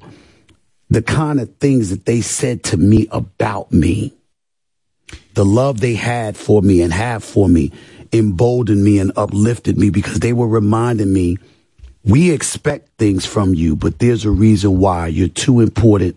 You matter too much because we know who you are as a man. And, and, and, and have those people in my life were very, very beneficial. W- w- that brings up an interesting question as a as a guy who's an authority in sports and people uh, respect your honesty as you become more popular and you become more influential Mm-hmm. there's a point where you know the Kobe Bryants of the world or uh, I mean I don't know the Tom Brady's of the world Yeah. they become your friends they Yes. these guys you know they get to know you and and Yes. perhaps you've said something great about them but then do you worry as a journalist if I'm friends with these guys how can I criticize them? Uh, I would think that would be the major dilemma. The more popular you get, the harder it is to make fun of these guys. Not fun, but, Right, but to say, hey, this guy's not performing well. This guy Mm-hmm. isn't doing his job. Yes. You know what I mean? It's, it's, it, how hard is it to be objectively critical of these guys? It's it it can be hard for most, and I totally understand that, Howard. Not for me. Because before friendship takes place, the boundaries are set. Your personal life is your business. You can always, I don't give a damn who you are. You can always come to me to tell me your story. And if you tell me to shut the hell up and don't say a word, I will not say a word. You tell me not to divulge it publicly, I will never betray your trust. I'm that dude. I'm made of that cloth. But what you do on the field or court of play in front of thousands in attendance and millions watching, that's my domain. And what you're not going to do is compromise telling me what the hell I saw. So, if do you ever play get like the phone garbage- call? Huh? But Oh, do you yeah, have, so let's say a guy, absolutely. Absolutely. I don't know who's uh, who's Kobe. one of the Kobe, God okay. rest his soul. Yes, uh, he scared me. Now he scared me. Kobe scared did he the, do? Co- Kobe, Kobe scared the living shit out of me. Because here's why. Kobe was a savant. You did not know more basketball than Kobe Bryant. Right. So when Kobe Bryant called you to complain, and, and this is exact, I can quote him. I mean, I could, oh, I miss him so much. I can quote him for you right now. Voicemail. You know who this is, motherfucker. Get your ass up, pick up the fucking phone, and call me back. That bullshit you just said. Wow. And don't keep me waiting for so long either. Your ass better not go on the air and say some other shit before you talk to me. What That had you Kobe. said? What did you say? I would say something along the lines of, you know something? I don't like the way he's playing. It's selfish basketball right now. Look at this shot. Look at that shot selection. Look at this decision. What the hell is he doing? Blah, blah, blah. And he called me up. And so he called me up and I'll be like this. What now, man? And he's, and he'll say, look, you say you watching basketball. The motherfucker watched the game. You didn't see this person do this. You didn't see him do this. You didn't see this dude miss this back cut. You didn't see this dude miss this dunk. You didn't see him drop the damn three passes that I threw to him over the first fucking 20 minutes. The fuck are you talking about? And by the way, you see here and you see this coach, right? He don't know what the fuck he doing, Steve. He don't know what he's doing, Stephen A. What you doing? What you talking about? So you gonna bring up all that shit about me, but you didn't bring up that. And I went like this. Well, we were talking about you. I get all what you saying, but that don't absolve the shit you did.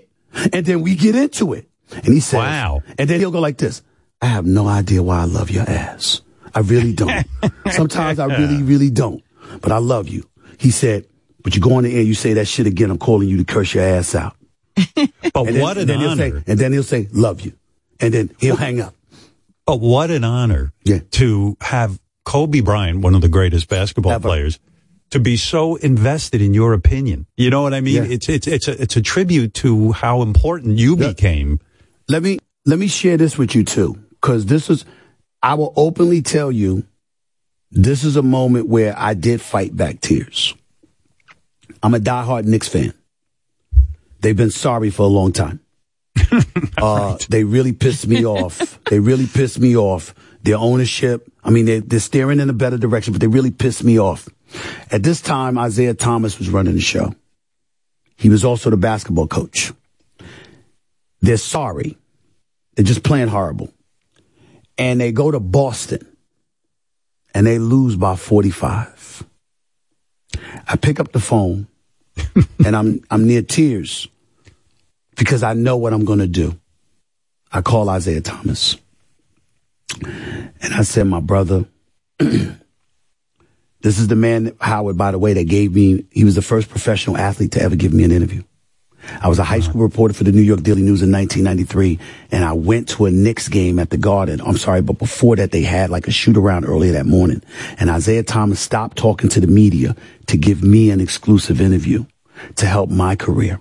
I love this man, Right. and they played like garbage, and they looked like garbage. And I said, I could pick up the phone to him, and I said, "I'm so sorry from the bottom of my heart. I have to call for you to be fired." You have to go. I said, it's just too bad. You got too much going on. And I said, your personal business is your personal business, but it's so bad right now. You cannot be the coach of this team. And Isaiah Thomas said, my brother, do your job. I understand. And when I tell you, when I tell you the level of love to this day that I have for him for that moment, um, I cannot put it into words because obviously he could have reacted so differently, but it was so bad because he had so much personal stuff going on that he knew at that time he probably needed to go. And I remember, and it harkened me back to what that soccer coach at Wake Forest that I wrote about in my book, Straight Shooter, um, Walt Chyzowych was his name. He's now deceased as well. He taught me the game of soccer. I was an aspiring reporter and he had of the team over. I was as an intern and I was called upon to do this big piece and he called the team over and he said, I want you to give him complete access for the next three days. We're going to teach him the sport of soccer so he can write a good feature on us. And, and, and the article was so good that the sports editor, Terry Oberly at the Winston-Salem Journal back then made, named me the beat writer for the soccer team and they were ranked third in the country. And Walt Chyzowych did not like an article that I wrote. And I said, what did I do? He said, that was a bullshit article. He said, you didn't tell the truth. You soft. He said, you got getting along with these players and you're scared to insult. He said, you know this defenseman didn't do his job. You know this center didn't do his job. You know this goalie didn't do his job. You didn't say it. He said, you're not here to be our friend. You're here to call it like you see it. Be humane. Be respectful, be thorough, but call it like you see it. You said you wanted to be a journalist, right? Well, this is how it has to be done. And don't let me tell you that again. Hold us accountable. And that includes me. That's what he said to me.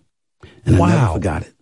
I got to tell you, those two. First of all, when you just, I just, I got tears in my eyes when you told me about Isaiah Thomas. Yeah. I mean, oh my God, for him to say to you, then you got to go do your job, my brother. Yeah. What a man. What a man. Are you still friendly with him? Oh, uh, you talk all the time. You talk all the That's time. I love him dearly. I So he didn't shut down on you. Nope. He didn't. No. Nope. He said, you've got your job to do and I don't resent you. And he was a lot like Kobe. Like if he disagreed with me about something, call curse me out. You know what I'm saying? He'd call curse me out, whatever. We we go back and forth. But but but You that's know, what it but was. isn't this but isn't this a great lesson in life? How many of us, and myself included, we hold back from picking up the phone and telling a friend what we really think? Yeah. And what you're saying, it's just the opposite. It's Just the opposite. Be totally upfront. Yes, respectful, um, but up front. Respectfully, but up front and say, listen, your your team is terrible and I've got a call for you to be fired. I couldn't make that phone call. The fact that you made that phone call, the, the whole thing is so perfect and beautiful. Yeah. It's like two highly evolved guys having a conversation. Well, and not getting angry. Well, remember, it started for me in college when I was on a basketball team on a scholarship, and I wrote that my coach needed to retire. I did that, you know, because I was. What was his- I was, and he was like, "Fuck off," you know. But he ultimately came to my defense when other people wanted me thrown off the team because he said he came to me, looked me in the face, he told me what he was going to write, and he told me why. He's an aspiring journalist. That's what you're supposed to do. Leave him alone. And that was before the whole Walt Chyzowych conversation. So I had Coach Gaines and Walt Chyzowych, and they ultimately framed, they validated that I was doing the right thing by approaching this profession the way that I approached it. And then somebody like Isaiah Thomas, you know, he's a guy that just you know, just took it to another level with that experience. And then there's the Michael Jordan thing because Michael Jordan, Michael Jordan is one of these things. There's a misnomer about him because that, that, that's a friend. That's somebody, that's a brother. I love Michael Jordan, obviously. And, and I thank him. We or anybody associated with basketball should thank Michael Jordan for what he's done for the game of basketball. People get on him because they think that he can't take criticism. That is not true. Michael Jordan will cuss me out or somebody else out quicker than you can say your name if you blindside him. If you call Michael Jordan, this is how I feel. Here's why. He's got no problem with you. Give him an opportunity to explain. And if he has no explanation or he couldn't reach you, didn't return your call or whatever, whatever, he's very big about that. That is a, a complete misnomer about most of these guys. Uh, Shaq is a guy. Shaq had a problem with Kobe. Shaq was playing not wasn't playing well. I said, "What the hell is he doing?" Last 2004 in the finals against the Pistons. What the hell is going on with Shaquille O'Neal? Shaquille O'Neal is at the Palace in Auburn Hills. Walks off the playoff line. Off the off off the line. Literally, they're warming up. Walks off the line, walks across the court to approach me. What I need to do, bro? I said, "You the Diesel. You Shaquille O'Neal. What the hell is one guy doing defending you? You're 7'1", 330 pounds. You abuse him. You abuse him. I don't give a damn what it takes. The hell is wrong with you? And he was like this, my dog, thank you. Walked Wow. off the line and went into the game and was dominant until the second quarter where Kobe looked him off and threw the pass in a different direction because Kobe knew he was having a great game. And him and Kobe was hating each other so much that Kobe did not want him to have a great game and threw the ball in the other direction. Can you believe a guy of that caliber is coming to you and saying, "What do I do?" You got to pinch yourself a little bit. Yeah. It is an amazing accomplishment. I mean, it, it's unreal. And has anyone ever played the black card with you, where mm-hmm. a, a player will call you up and say, "Hey, my brother." Yeah. Uh, what do you mean? Uh, why are you saying these things? All you the should be prote- and, and, and, and that's insulting, right? As no, a, as- no, no, it isn't. What they're asking, see, and this is important for white folks to understand this, Howard. When a brother comes up to you and he says, my brother, yes, it would be nice if you saw things the way he wanted you to see them. But what they're really asking you to do is just comprehend their perspective before you give an opinion. That's what they're really asking for. Like, listen, man, I, I mean, and make sure that it's not personal. Like, there's no animus, there's no disagreement. You're being completely and totally objective. That way, if I come at you and I express myself in a cogent manner that you comprehend fully, you don't necessarily uh, uh, uh, look at me like I'm just trying to spin or anything like that. You're embracing what I'm giving you with the authenticity that I would like you to embrace it with.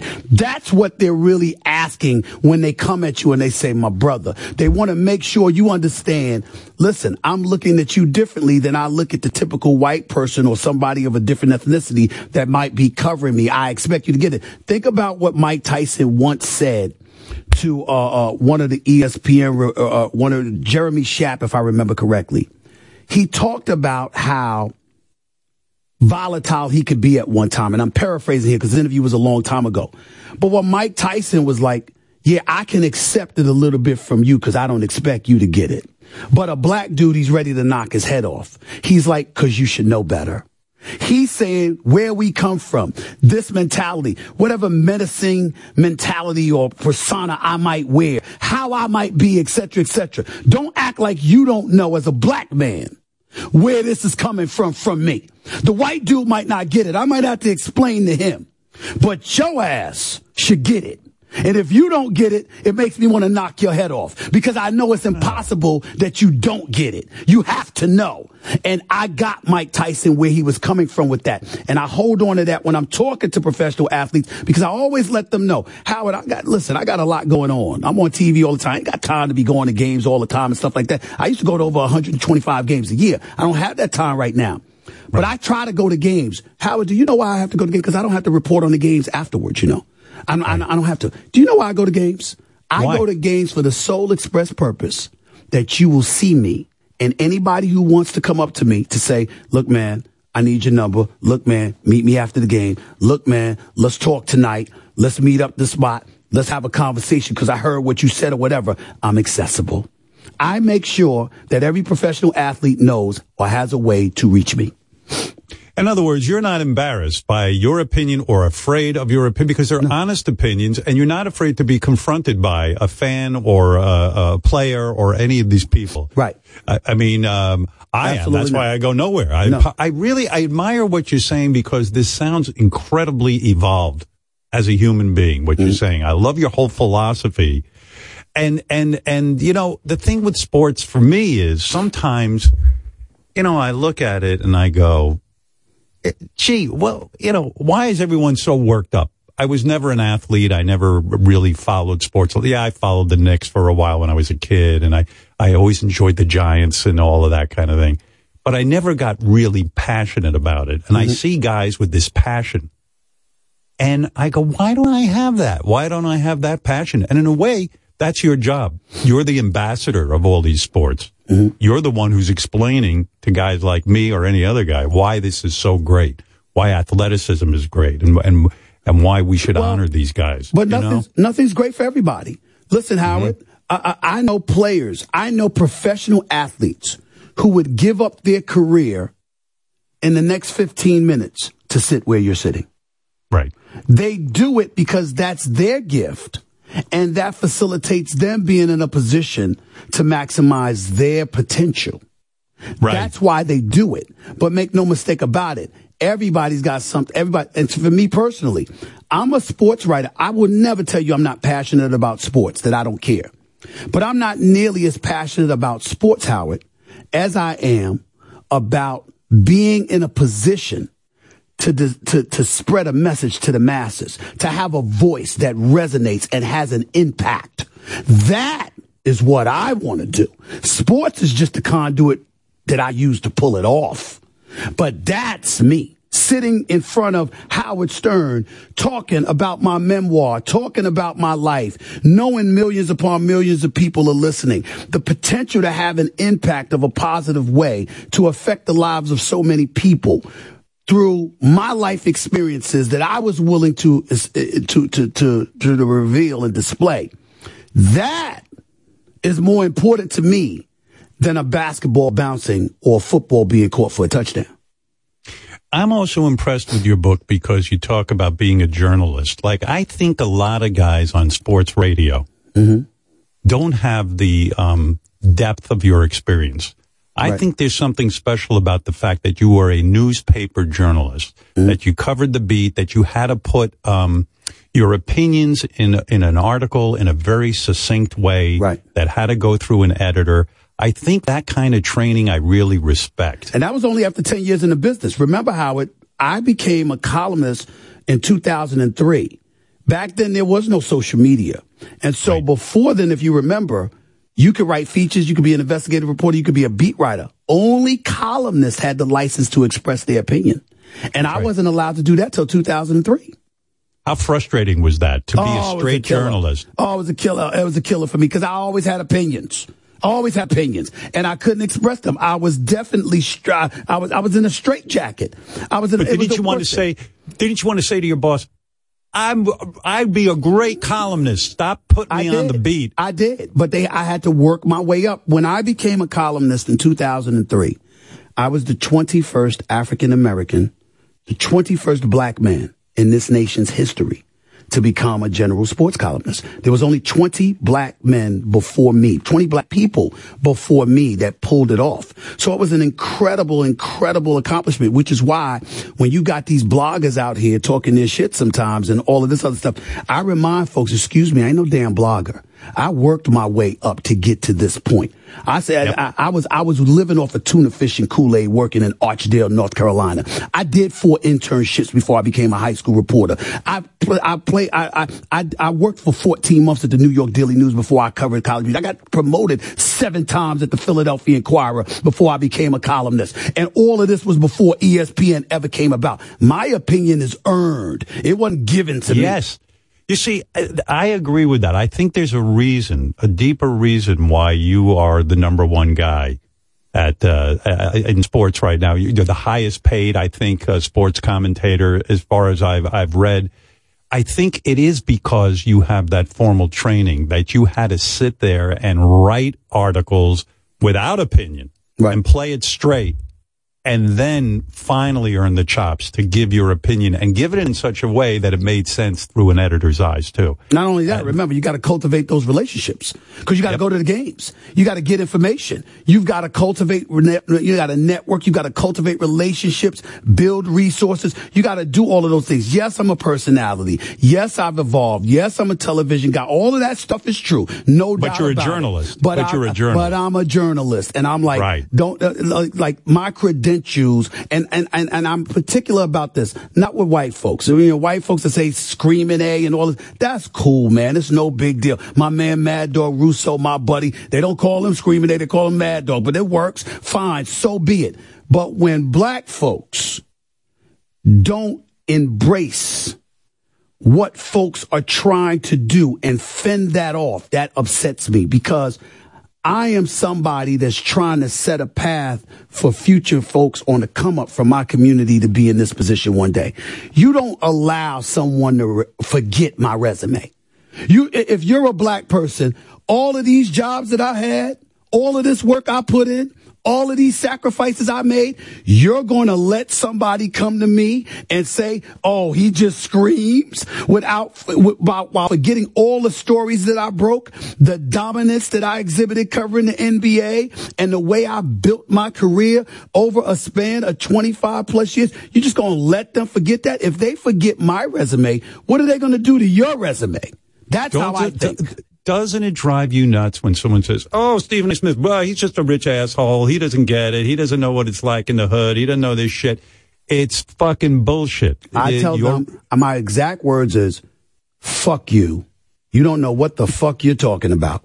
You're clueless. Look at my resume. Google me, as Shaq would say. Google me. It's all there.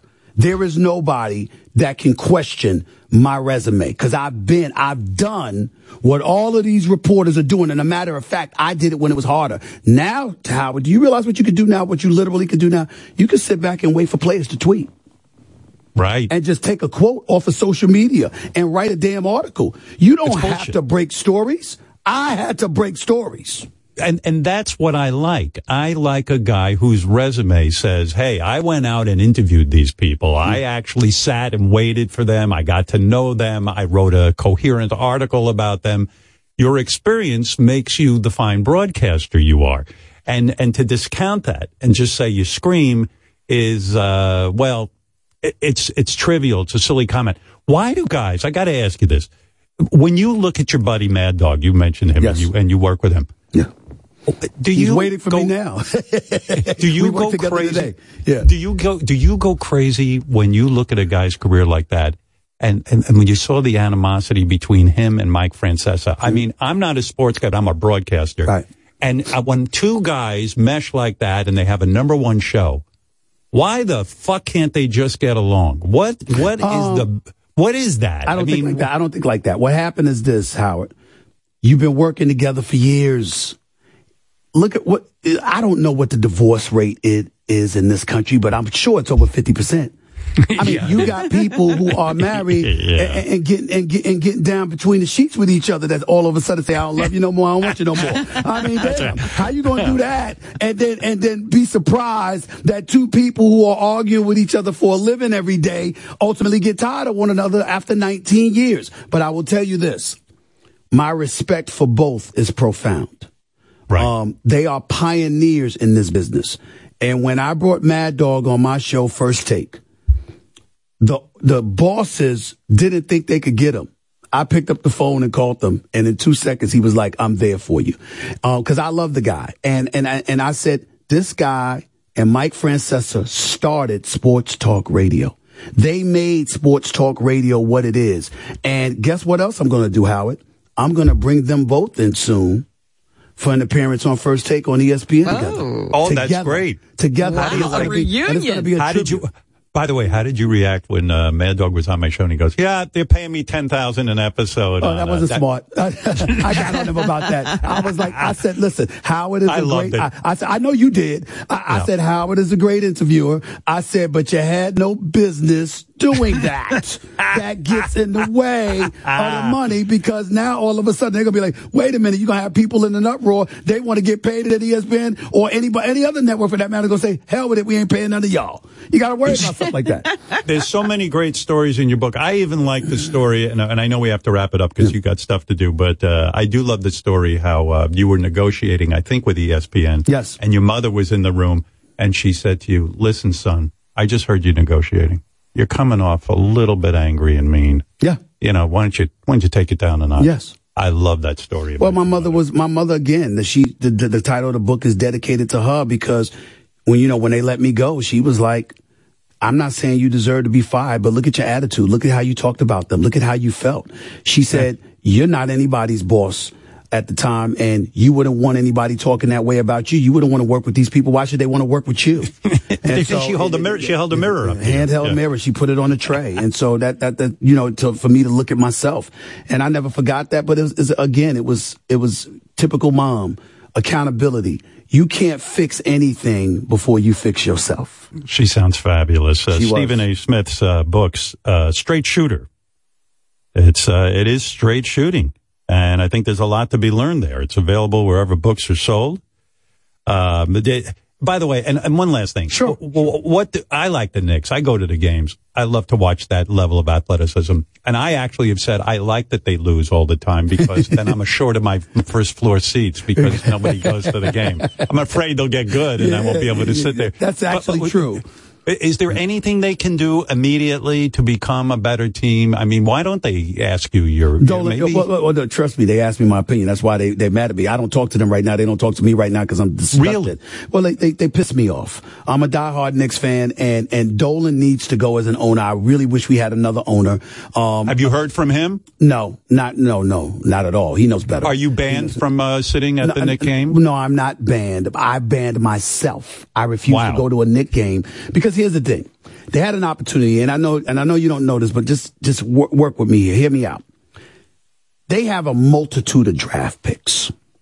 They could have traded them for this star named Donovan Mitchell. He was in Utah last year. Well, what do the New York Knicks do? They grab a bunch of people and they go to a game where Donovan Mitchell is playing for Utah and Jalen Brunson, who the Knicks now have, is playing for Dallas.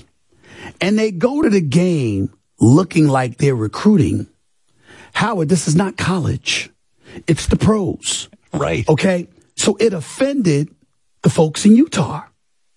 Mm-hmm. And my sources told me Danny Ainge was like, the last thing I'll do is give them give them bastards Donovan Mitchell. I don't give a damn what they say. And he sent Donovan Mitchell to Cleveland. I'm saying you have a guy that is a star in this league. He will be an all-star this year. And here's a guy that wanted to be a Knick that is from New York that was literally packing his bags, looking forward to coming to New York, and you exacerbate the situation unnecessarily and you don't get him. Now, Jalen Brunson is going to be an all star as well. He's done a great job, and that was a great pickup by the New York Knicks. He steadied the ship to some degree from the point guard position. They deserve a lot of credit in that regard. But my goodness, you've got Jalen Brunson. Well, Leon Rose is the president of basketball operations for the Knicks. Jalen Brunson's father was his first client.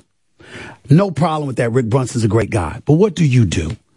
A month before you bring Jalen Brunson, you bring his dad. This ain't college, man. You see what I'm saying? It's just the look. It's the it's the optics of it. They do stuff Yes. like this that really shows other players in the league. You're somewhat bush league. That hurts us. We're we're a quality team. We'll get to the playoffs. But are we winning a championship? Hell no, Howard. It's You're not going to talking happen. about. You know what's blowing my mind right now, and I know you, I'm getting a high sign, but you're talking about like not even basketball. You're talking Right. about human being stuff, Yes. like stuff you do as a That's human what being. to- drives me crazy about the Knicks. That's Oh, why I won't go to the Garden because they pissed me off. and I said, you know something? I'm gonna keep my cool because if I go to the Garden now, they're gonna do something to piss me off, and I'm gonna go on Wow. first take on ESPN and I'm gonna explode. And I want to do it, so I'm doing them a favor by staying away. you got to come back. I've known these guys Listen, 20 years. I've known these guys 20 years and won't talk to them. and they listen, won't talk to me. Invest, as an investigative journalist, you have to come back next time. Sure. And tell me who Tom Brady is having sex with. That's what I want to know. Why? That's something Why? I. Why? Do you have How- any? Rose is the president of basketball operations for the Knicks. Jalen Brunson's father was his first client. No problem with that. Rick Brunson's a great guy. But what do you do? A month before you bring Jalen Brunson, you bring his dad. This ain't college, man. You see what I'm saying? It's just the look. It's the it's the optics of it. They do stuff Yes. like this that really shows other players in the league. You're somewhat bush league. That hurts us. We're we're a quality team. We'll get to the playoffs. But are we winning a championship? Hell no, Howard. It's You're not going to talking happen. about. You know what's blowing my mind right now, and I know you, you- I'm getting a high sign, but you're talking about like not even basketball. You're talking Right. about human being stuff, Yes. like stuff you do as a That's human what being. to- drives me crazy about the Knicks. That's Oh, why I oh, won't go to the Garden because they pissed me off. and I said, you know something? I'm gonna keep my cool because if I go to the Garden now, they're gonna do something to piss me off, and I'm gonna go on Wow. first take on ESPN and I'm gonna explode. And I want to do it, so I'm doing them a favor by staying away. you got to come I've back. known these guys Listen, 20 years. I've known these guys 20 years and won't talk to them. Listen, they as, an talk to me. invest, as an investigative journalist, you have to come back next time. Sure. And tell me who Tom Brady is having sex with. That's what I want to know. Why? That's something Why? I. Why? Do you have Howard, any? Howard, come on. Howard, that's his Come on. business, Howard. Howard, Howard, I'm his so business? sorry. Yeah. He- All right, they're there you go. freaking All right. out. He's got to be on TV Stephen- soon. Okay. I'm cool. All right, Stephen. Well, A. can I just say, Stephen, it's been a pleasure Robin, to have you, you here much. and listen to your story. I was so anxious to meet you and see what you were all about, and you are. You are genuine. Thank and Uh, that's wonderful to see. Well, so are both of you, and Howard is an honor and a Thank privilege you. to be on the show. Thank you so much, Robin. Same. thank you Loved, as well, man. Loved having you on. Loved the book. Stephen Straight Shooters available wherever books are sold. Watch Stephen host First Take weekdays at 10 a.m. on ESPN. And here's Stephen on Sirius XM's ESPN Extra Channel 81. Well, uh, fantastic. Thank you, You've buddy. inspired me. Thank you very much. Thank you, Stephen. A. Smith. Take Look care. at this guy. I Bye. like you. Great. I tell you, that's impressive. Somebody more opinionated than you. I tell you. Made me feel like a, uh door. Uh, what do they call that? A dormouse or something? I don't know. What is that A called? dormouse? uh, not what's a, a wallflower. That's what it is. Wallflower. you know, uh, I couldn't help but think Robin A. Smith No, has a no, no. nice ring to it. Stop. I'm not kidding. I'm out of that game. Closed for business. That's right. What a power No couple. need you for me and to try to try to get along with somebody now. Robin A. Quivers. I like it. Well, what an inspiring guy. I mean, I'm Yes. very, uh, very, uh, very interesting guy, Stephen A. Smith. And I know uh, real men love him. They love sports and they love him. well, listen to him. He knows all about the thing they love. sure as hell does. When he Doesn't starts uh, talking about what's wrong with things, it's like, yes, stuff that has nothing to do with what happens on the court is ruining everything on the court. See, you learned something today. I it's not did. often you. It's not often you uh, learn anything because Very you're few you're an people expert. can teach me how. All right. Yeah, it's true. no, I understand why you'd want to date him. I do too. So uh, I'm going to ask him out. I didn't say I wanted to date him. Where are you coming off with this? Oh, I thought somebody said that. I thought I heard a You voice in my head say that. I said that. uh, wow. All right. Let me take a, fascinating to listen to. let me take a break. We'll come back and we're going to, well, I, I've got to, first of all, I'm, I'm, I'm doing a terrible job. I did not announce who won best phony phone call this year. No. We did another. That's right. We're already into the middle of January, and I haven't announced that. And I need to also uh, tell you, give you an update on Bigfoot, because like Stephen A. Smith, Bigfoot has written a book, and, kidding. Uh, and that's He's right. not calling his straight shooter. no, no. In fact, he didn't even know. What, you'll hear. I'll give you an exclusive. He doesn't even know what he's calling his book because he didn't know the name of it. He got it wrong. All right, we'll be back right after this. So my lovely wife Beth is here because uh, she wants to talk about a situation that involves animals. Well, no, I need help. You I'm, need help. I'm asking for help right now. All right, go ahead. honey. All right. So, um, in Florida, um, my good friends Eric and Meg Weinberger have a sanctuary called Rescue Life Sanctuary, and they took their kids to the South um, South Florida Fair last weekend. And there was a sign, an auction, a pig, Bella pig was up for auction. Cute picture of Bella in, in a little tutu. And they're like, oh, we would love to take Bella home. So they bid. They won the bid. So they went up to pay for Bella. And um, there was no signage, nothing s- stating that it was actually a termination auction, meaning that you had to buy, you had to, to auction the animals. And if you bought them, you had to slaughter them. So they had no idea they were going to pay for the pig and asking where they could pick up Bella. And they were asked, how do you want the meat delivered? And they said, oh no, we're just going to take her home. Well, they refused. Um, Bella was sent to the slaughterhouse. So I'm trying to get to the slaughterhouse and figure out how we can get Bella. So, in other words, can I ask a couple of questions? Yes, I have all the All right, information. Bella the pig. Yeah. By the way, now we're into pig rescue because I, I need uh, to get Bella. I need to get Bella to Eric and Meg's house today. Okay, here's the thing. So, what are their names? Eric and Meg. Yeah. Okay, Eric and Meg go to this auction. They see a, a cute pig. They even have the pi- the pig's got a name. Once you name, Name. a pig, Why do you name once you a name pig a pig, come on, yeah. Yeah. Uh, by the way, pigs are so intelligent; they're as smart as three-year-olds. I've I've read about pigs. I don't eat any Maybe pig. smarter than some of the people in Congress. Uh, yeah, but anyway, um, these two people they go to the auction. They fall in love with the pig. They say, "Hey, we don't want to see the pig get slaughtered." They pay the thousands of dollars. Well, it's a state law that if it is indeed a termination auction, you have to agree. But there was nothing noted, nothing written, no signs, nothing. So they just but what would it what would it hurt if these two people took the pig home and decided not to kill it? I mean, That's what? what, they, they're, don't want to. They're, they Right. want them to welcome Bella to their sanctuary. and, and so everyone's saying you can't have the pig. Yeah, we need refuse. to kill this pig. It's the woman, um, the state, the the CEO of the fair. I actually saw this in this whole um, situation on the the local news yesterday, which brought it to my attention. I texted my friend Meg. Um, So but how the can we help? Speaking is saying she just she said it's a wrong message for children, and I'm trying to figure out that why. In other words, if the pig is for slaughter, it's a bad message for children to yeah. see the pig being saved. Being rescued, correct? yeah. Uh, the, the, the kids aren't going to see that message. Where are they going to get that message? It's, it's So in other words, horrible. we got to bust this I pig have out. the name of the slaughterhouse and the the names of the people and the number. Well, okay. Well, wait a second. But how? Will you call them for me? I, I mean, call them on the air. Yeah, maybe well, maybe work. I tell you what. Oh, honey, it might be too late. Every minute is going.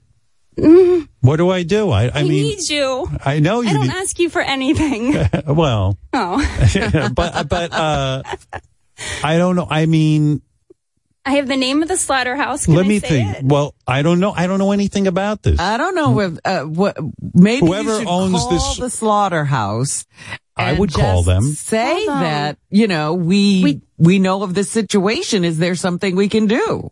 In other words, it's kind of heartbreaking. The pig could have a nice life in the sanctuary with Yes. these Oh, people, I've been there. It's incredible. and the pig could have fun and, and enjoy the rest of its life. We don't have Just to pardon tell this millions damn of pig, people. please. Um.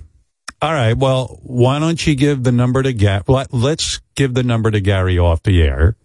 And Gary, I got to get, I got to call them Because and we say, don't want hey, the would you? The phones jammed right now. Yeah. We want to get Howard through.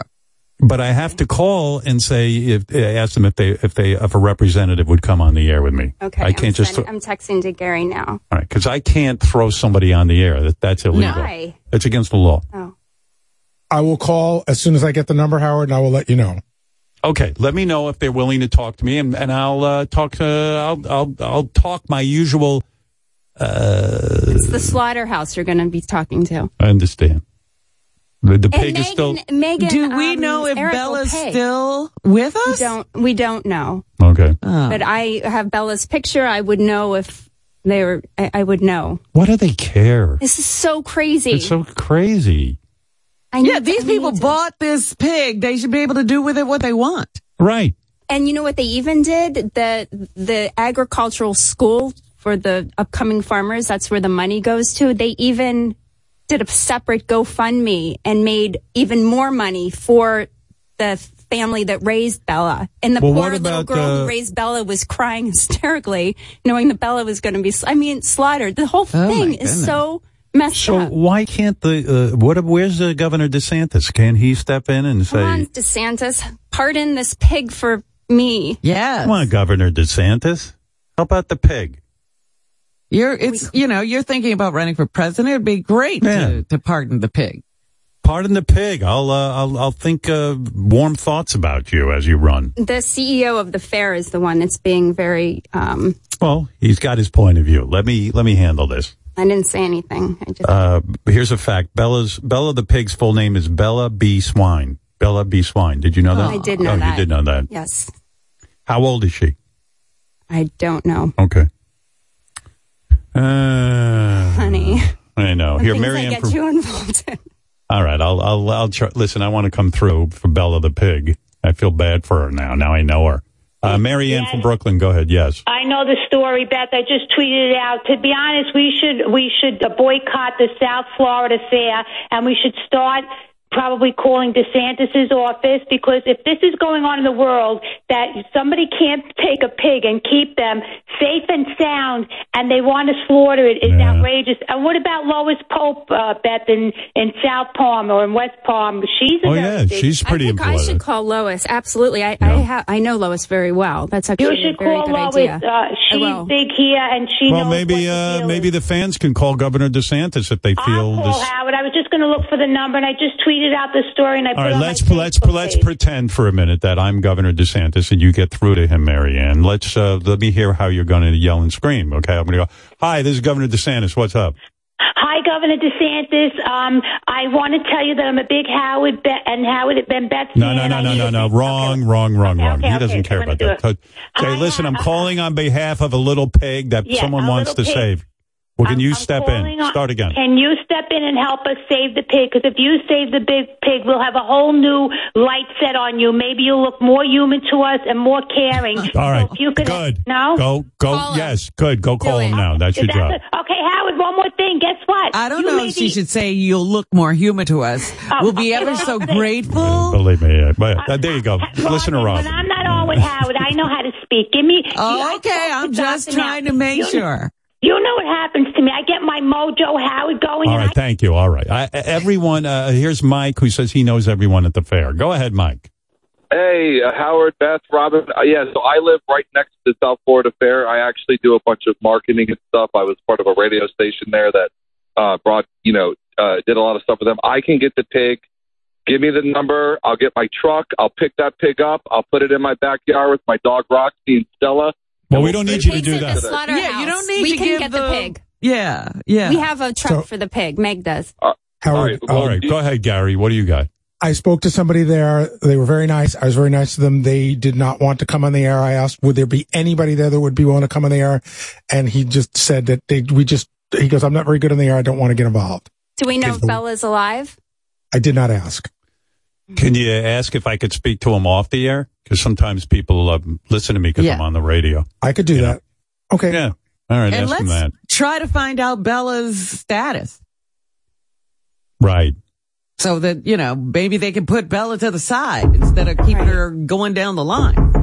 Hold on a second. Um, excuse me, girls. Oh, hey, everybody. It's uh, animal activist and uh, uh, ecologist uh, Greta Thunberg. Greta Thunberg, how are you? We must save Bella. This pig should be free to run and love and laugh. save the pig, save Bella. Mm. Greta, you're such an activist. Uh, what can we do for Bella the pig? There's got to be a way I can cut through all the red tape. The pig is in jail and I'm in jail. We must open the gates and let her run free. Use your power. Do something good for the planet for once in your life. How dare What are you doing in jail? I did read she you're in jail. She was arrested, yeah. yeah, in Germany, Greta I Thunberg. think. I Little was Greta Thunberg. protesting because they're spreading coal, the dirty coal all over the planet, and I was protesting and they put me in jail. The German miners' hearts are filthy and black, just like the coal they robbed from Mother Earth, but we must save Bella! Is she gonna be oh. all right? Where is she? I'm breaking out right now. I'm going to Are you save breaking Bella out of jail? myself. All right. Yes, I'm breaking out. Please help Bella. My little hamster is in my vagina right now. He's ah, going to Oh, What? help me chew through the barbed wire and get into the slaughterhouse to save Bella the pig. Oh my. Do you have a hamster in your vagina that's going to break you out of jail? Yes, listen to me. Plop him out. I'm going to plop him. Now chew, chew your way, chew your way into the slaughterhouse. Save little Bella. How long was that hamster in? Oh. How long was the ha- Robin wants to know how long the hamster was in your vagina. All right, I got to go. I Thank carry you. Hampus with me. No, wait! How dare you! You must save the pig so he can die naturally! Well, if we've got uh, Greta Thunberg on our side, honey, I know you're getting upset. We're gonna get we're gonna get this pig out of I- uh, I- the slaughterhouse. We're gonna do it. I'm going to call this guy. Hold it. I got a guy here. He's a lawyer. That's what you Here need. we go. All right. What can you do, Greg? Hey now, Howard, how you doing? Well, it's hard at the South Florida Fair, but uh, um, to try to get an injunction to get this pig out of there, it's not easy down here in the South. Um, but uh, um, there may be a way to try to get an emergency action in court. I mean, I'm a criminal lawyer, but uh, I am a lawyer down here. I've been for 22 years, so I'm right by the fair, and the fair is a fucked up place. Well, I don't know anything about the fair. I don't know anything about Yeah. that. We just want to save the I just pig. want Bella home. Um, I mean, you know, it's the, the bitch. She's got a home. These people want to put the pig in a in an animal sanctuary, and it's like, oh wow, you feel bad. Like, uh, We're not You trying know. to destroy the industry. We're just trying to get Bella. Yeah. did the guy say, Gary? Did the guy say he'd speak to me off the air? Maybe I can make a deal with him. They did not pick up. Um, I had to Oh. leave a voicemail, and then I called. I, I suspect he probably saw my number and didn't want to deal with it, so then I called from a, a block number, and they also did not pick up. and I also left. I left two messages. Should I give them the name? You know, you Who else could we call? You, I have you- the name. You We're can try to get in touch with the South Florida. I mean, they have the South Florida um, Rescue Center. They do a lot of great work down here with turtles and sea turtles. They have a lot of reach, a lot of power. Hey, They Greg, can you call them for me and like kind of put out the word? You, I'll give them a call and find out what I could do. Sure. Thank All right, you. Thanks. Anything would Uh, let me call and see if I can help Bella. All right, All right, guys. cool. Thank you. All right. Uh, thanks, Greg. Greg All right. from Florida. All right. I'm Listen, gonna maybe go pace until I hear anything. All right, well, you want to try the governor's office? Or what is a local official? I don't know. Uh, I don't know how Florida works. So I will tell Right. you, I don't. I don't. Um, do you remember the woman we spoke to who was a? Uh, I think she was like, she was. She was. I I don't know. if She was in Congress, but she was down there. We spoke to her about six or eight months Yeah. ago. Yes, yes. We, we we left a message with her. Okay. You know. Oh, and see- good. So we know some. That'll work. Oh, yeah. good. We know someone. We know some woman who's a congresswoman from Florida. You know, she's a big deal. She calls in sometimes. So we'll get into, we'll, we'll get on this. And I'm gonna call Lois. Call Lois. All right. Yeah. All right, honey. Wheels are turning. Let's get Ma'am. Bella home. Show Robin the hickeys I gave you the other night. You know what? So I'm seeing my parents. I put makeup on them. Oh, you did? How they look? Yeah, you can't see I them. can see them. Yeah. Crazy. I swear it wasn't me. I, I, I remember was it? I was smelling your neck while I was performing my coitus on you, and uh, I climbed on top of Beth, and I just kind of had my mouth on her neck, and I was like, I was maybe biting a little bit, but not sucking. Got carried you away, don't want- did you? I think I got carried away because you looked like you were chewed on by the beaver in Greta Thunberg's uh, vagina. Looked like Wow. the hamster got her.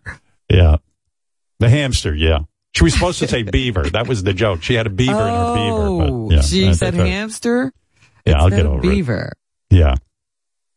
Well, Do you have anything else you want to talk to me about? Well, I mean, you don't want your parents to see you today with Oh. like hickeys. God forbid they know That's we're why I having had my hair down Yeah. and was wearing a hat. I'm sure your dad wouldn't like it. Like, oh, that Oh, animal Howard goodness, Stern is biting. do? I get passionate with my lovemaking. I love you. I do. I adore you. Um, I don't know. I, I I know you're distracted with this, with getting Yeah, the pig out. How, when are you having? When are you finished? Are you? Have I'll be longer finished a little bit. I want to wrap up. I got to talk about Bigfoot. I got a couple Okay. of things. All right. All right. Thank you All right. all. Um, update on Monday, right? From Bella. Yeah. Please, Yes. please save this pig. I, I, I hate these stories. Like the pig could have a nice life. An amazing life. By my love, all this animal rescue. We got a bunny. We got cats. What's wrong? What are you laughing about? I know you're upset. We're gonna. I'm telling you, I'm on this. My fans, they know what to do. Hey, listen, you guys, you better come through and save Yeah, that come pig. on. Make me a hero. We never ask for anything. Save Bella.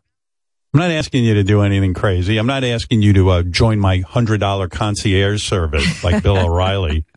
Let's go save this pig and help help me get continue to get laid. You know. Hey Ralph, what up? Hey now. You there? Yeah. Where else am I going to be? I was going to call about Stephen Smith, but I, I'm I'm fascinated with this pig now. Uh, Can't, can't you give the name of the slaughterhouse and have somebody run over there? Because that pig can get, be killed any second. I think you know what I mean? here's what here's my thought.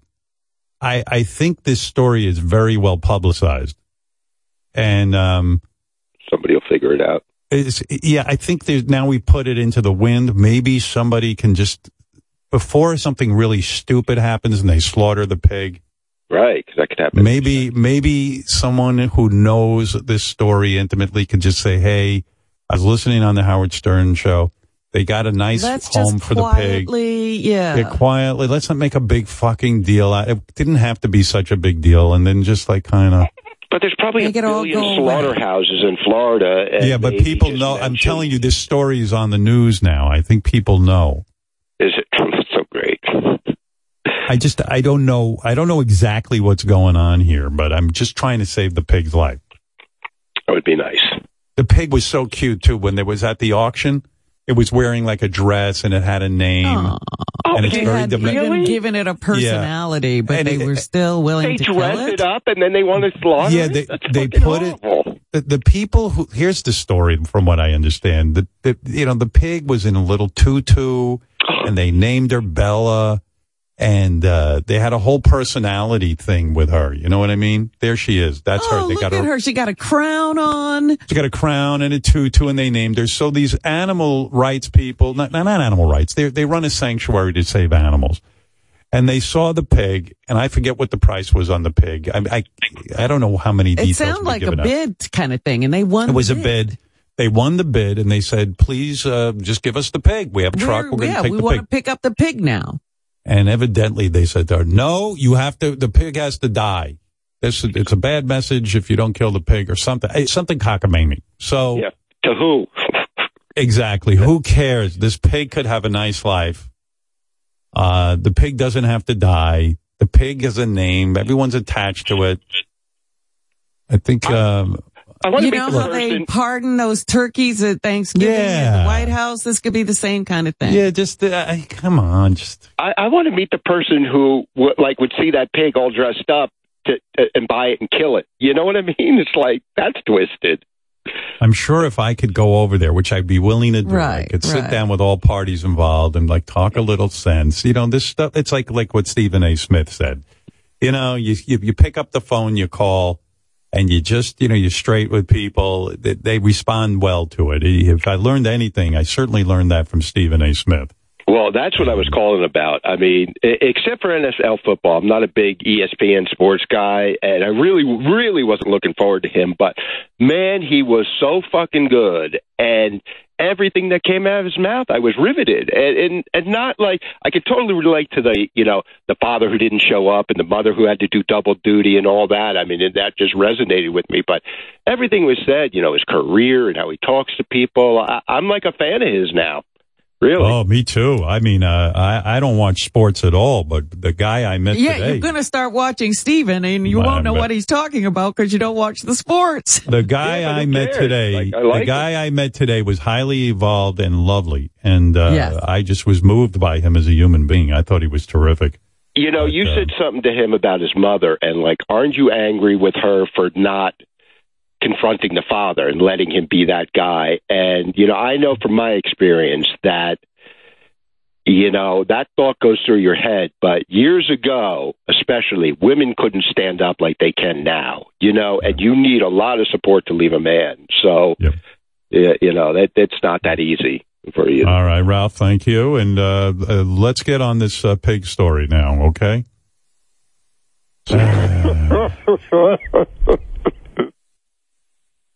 Well, what can I tell you?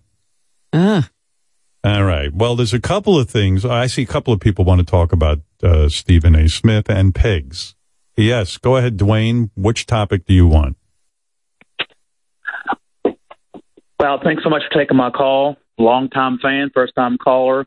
I want to talk about Stephen A. Smith. Um, was a casual fan of Stephen A. Smith, being a sports fan, uh, but the interview really made me a, a bigger fan, and I think it's a it's comparable to your long form Springsteen you know, uh, interview in a short form. I could totally see you sitting down with Stephen A. Smith for the sports fans and be just as riveting for the music fans. And also, we need to save Bella. Can we trade Rooster to get Bella out? I'm willing to trade Benji you, for uh, you- Bella. uh, one of the, you would let Benji be slaughtered if they have to slaughter. That's right. If they have to slaughter somebody, and Benji's got a lot of meat on him. So, uh, no, I I didn't um, even think Bella was big enough. Bella, Bella's not that big. There's not a lot of meat there. Well, you know, Dwayne, to address the first topic, when I was sitting and talking with Stephen A. Smith, uh, oddly enough, I was thinking a lot about Bruce Springsteen and some of the things he said about his evolution as a person and how he uh, sort of dealt with his childhood and, th- and therapy and all that stuff. And I thought that the two of them actually had a lot in common. So, uh, yeah, I was uh, impressed with Stephen A. Smith in the same way that I was super impressed with uh, Bruce Springsteen. So I agree with you on that. Um, let's go to Karen. Karen, go ahead in Ohio. Karen. Uh, Yes, hi. First time, long time. Absolutely love your show. Um, I would like to donate a thousand dollars to save Bella. Well, you don't Well, even have to do a that matter of money because uh, according Well, money to what I know is some people. the the sanctuary is all prepared. They they put up the money and everything else, and uh, I don't know. I It's know, just I'm gotta get silly. Bella. It's so si- it's just so silly. The whole thing. Who cares? Uh, go ahead, Ron. Ron in uh, Florida. He was Ron from Florida. Go ahead, Ron. Hey, Howard. Um, I feel very badly about Bella, and I spoke to a guy who is on the board of the South Florida Fair just now when I heard this on the radio, and he said that they paid $5,000 for this pig, knowing full well that the state law is that if you sell a pig like this, it has to go to slaughter. Can I say something, to Ron? Here's my thought about laws.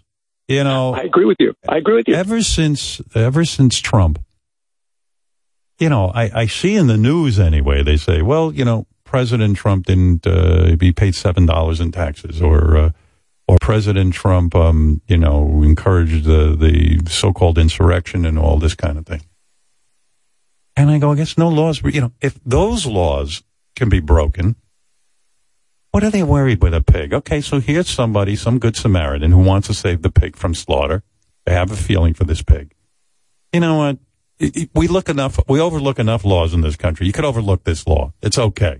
Let the pig go live in the sanctuary. It's not going to do anything bad.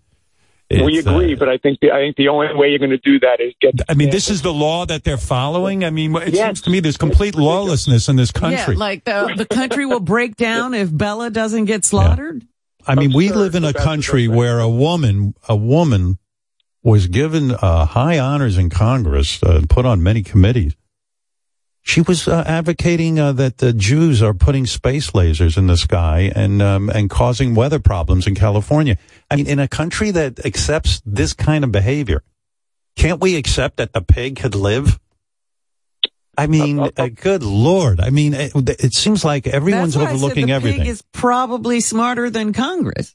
It- Okay, yeah, I you mean, guys are you guys are 100 percent right, but but the state Florida, the South Florida Fair can't break. No, that I law. understand. But you know what? somebody- Maybe somebody on the level they could have said, you know, Yeah. gives a shit. They Yeah. could have looked the other way. I mean, what do you think? You're going to go to jail? They don't. Go, they don't put you in jail for trying to overthrow an election. I'm going to keep. I mean, what's everyone worried about? Okay, Ron, keep trying. Come on. I hear your point, but it seems to me a lot of laws are just kind yeah, of like, like pushed apparently aside. there are exceptions to every rule. Let's let's get one of those. Listen, I got nothing against the fair and I got nothing against the slaughterhouse.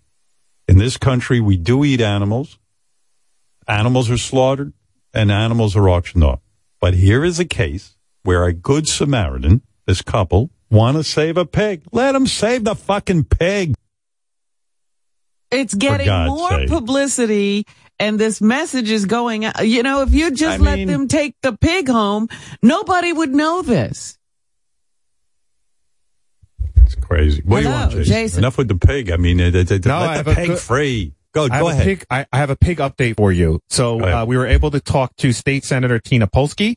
Uh-huh. Um, She was unaware of this story, but is getting educated on it now, and she is going to be reaching out directly to Florida's Commissioner of Agriculture, who is a personal friend of hers, um, to Oh. see what can be done. Do you think Oh. Beth could call her? Yeah, I don't see why not. Let me uh, let me send uh, Beth uh, her contact number. Yeah, okay, good. Okay. Thanks. No problem. There you go. Ah, that's relieving. Yeah, no, We're finally. getting to somebody who could actually do something. Finally, we have some connections. Roundabout. senator. It took us a while. it took a while. Jason, what what is what, give her name again? I mean, I want to uh, honor her. Tina Polsky. She Tina said she's going Polsky, to yeah. treat this like you're a constituent and, and like the pig is a constituent and fight to see what she The can pig love is a constituent. It's a, a Floridian. Listen, you never know. This pig, if we save its life, it could end up curing cancer or doing something great in the world. You don't know. This could be a very bright pig. You just don't know.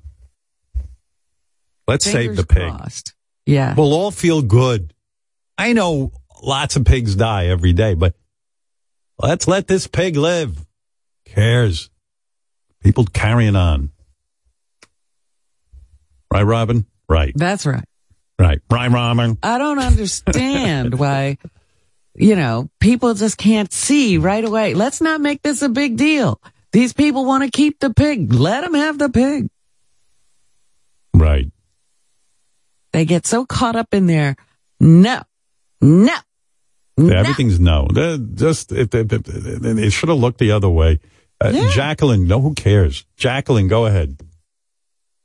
Hey, Howard. Can you hear me? Sure. Hi. Uh, I have a huge crush on John Blitt. I wondered if he is dating at all, or I could possibly give him my contact info. And then You're talking have, uh, about uh, my writer, uh, John Blitt, one of my uh, one Yes, of my I staff. What other John Blitt do you know? I'm explaining to the audience this woman's phone call. Not everybody hangs on our every word, and th- not everyone knows the name John Blitt. So I'm ch- attempting to make this coherent. Jacqueline is a caller who says she's in love with John Blitt and wants to date him. Uh, I, from what I understand, I can tell you that I do know that John gets a lot of women. That's um, What do you look like? But he said he was looking for, well, at least in the Drew Barrymore thing, he said he was looking for a real relationship. That, Who knows? That's another thing because I, after the Super Bowl thing, I was just beyond because it was so great. I'm into the pranks, I'm into the partying and all that. And then when he got thrown into the dating game, I went, oh, fuck, now everybody's going to know how great he is. Uh, I just got a bulletin I'm going to share with you, Jacqueline. Oh. John is in a relationship and says it's the best sex he ever had. John, come on on. When did Jacqueline. that happen? I don't know. All of a sudden. I told you he has no trouble getting women. What's going on, John? Uh, There's a little bit of fake news. I've been dating someone. I've gone on a handful of dates with her, and she's incredible. Totally adore her. It's not an exclusive thing, um, Hmm. but I I am dating someone a little bit now who's pretty amazing. So are you? It it sounds like Jacqueline is. Uh, it, you you sound like a lot of guys. In other words, you were dating. Now it's suddenly not so serious because No, you're- it's I listen. I adore this person. Uh, she's absolutely sensational. We've been on on six dates, and I'm definitely. So you're saying you want to pursuing date her. Jacqueline? No, I didn't say that. I said I'm Oh. dating someone that I'm I'm I really adore. She's Are you in love with her? I definitely adore her, and I'm definitely totally. What is the difference between adore and love? Well, uh, love is you know you're in a totally exclusive relationship with her, and you want to kind of go to the next level. I guess adoring is more of a smitten kind of thing. So when you say that you're dating, are you dating other people as well? You know, that's the interesting thing. I'm not dating other people because every time I swipe, I'm like, what, what am I wasting my time here for? I'm really into this person. So You met know, this you- person uh, on an app.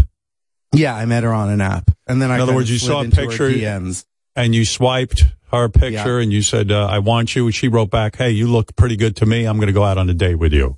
Yeah, well, I, I kind of slid into her DMs and I sent her Mm. a message and she wrote back. She saw one of my boiling points videos on the Instagram and thought I was recruiting people to be on my prank show, which I wasn't. and she was like, you seem funny. Hold on, we- hold on. Yeah, Are you saying is this someone who knew of you from the radio, or is No. this someone who had no idea?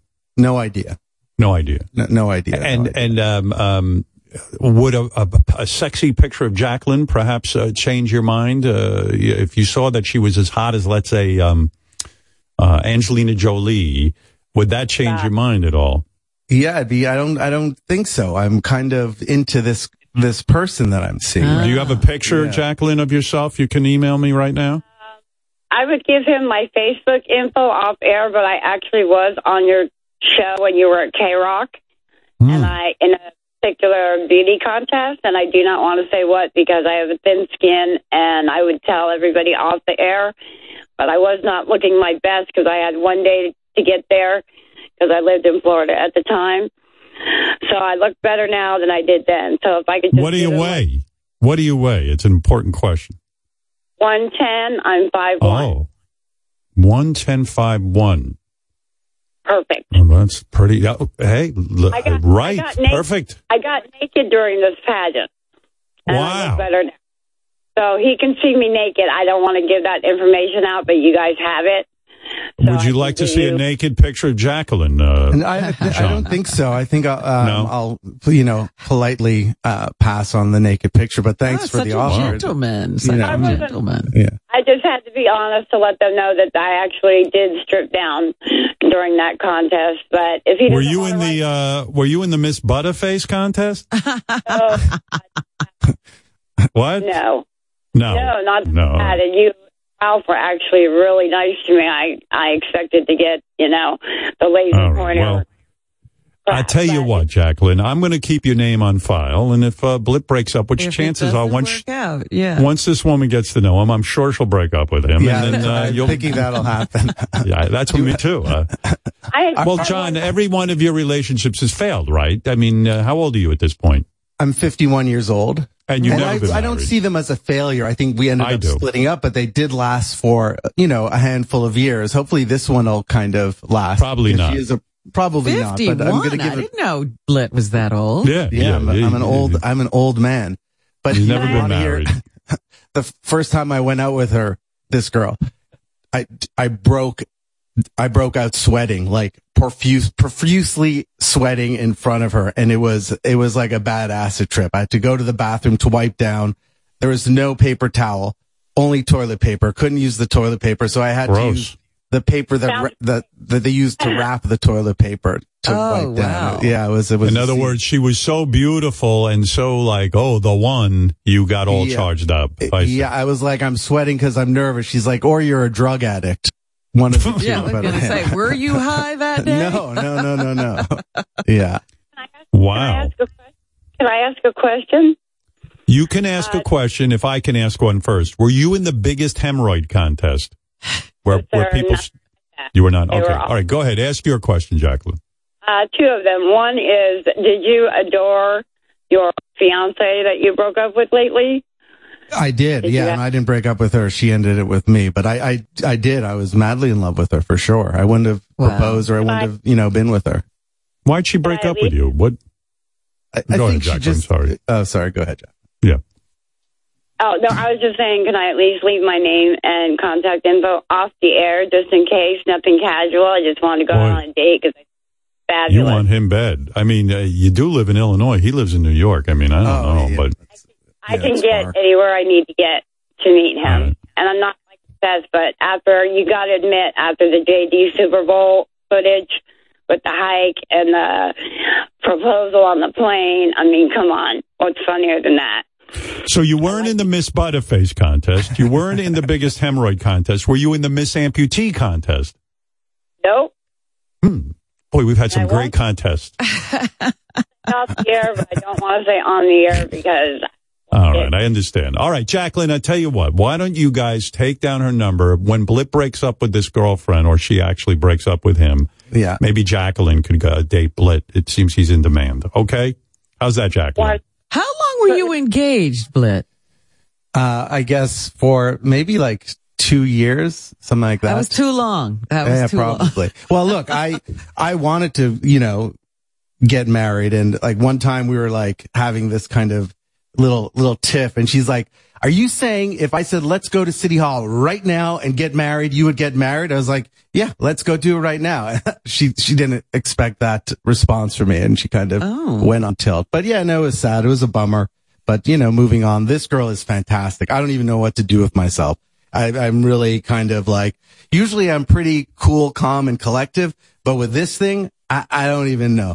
I don't even know what to do. But all right, it's- calm down, number one. First of all, I'm going to tell you to relax a little, all I'm right? You're getting carried away here. Totally. We'll see what happens. And you say, uh, hey, Jacqueline, uh, were you in the world's biggest clit contest? No, No. no, Were you, were you in the I want to fuck my grandfather uh, contest?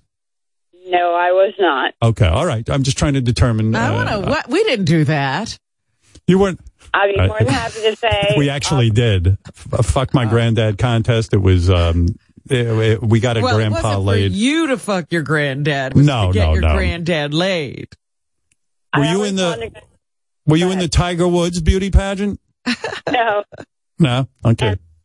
widowed and single. Were you in the? Were you in the uh, bloodiest tampon contest? Nope, nothing No? humiliating. Right. Okay. Well, you. I Can we I don't think ask how old you are? I mean, maybe John has some criteria that would disqualify you. Uh, uh, uh, listen, I'm done with this. Hold on, and I'll I'll, I'll hold your number in case uh, this could ever go down. And in I the don't meantime, uh, waste her time if John Right. doesn't want her because of how old she is. In the meantime, uh, uh, uh, find naked pictures of her and send them to me uh, imme- immediately. Unless she was you in need the to hairiest, evaluate? Are you Well, des- yeah, uh, uh, desperate to uh, evaluate? unless she was in the hairiest ass contest, which uh, I did not like. I like. All right, Blitt. Good luck with this girl. Well, thank you yeah, so much. sounds great. All right. Send me some pictures of her. I'd like to see.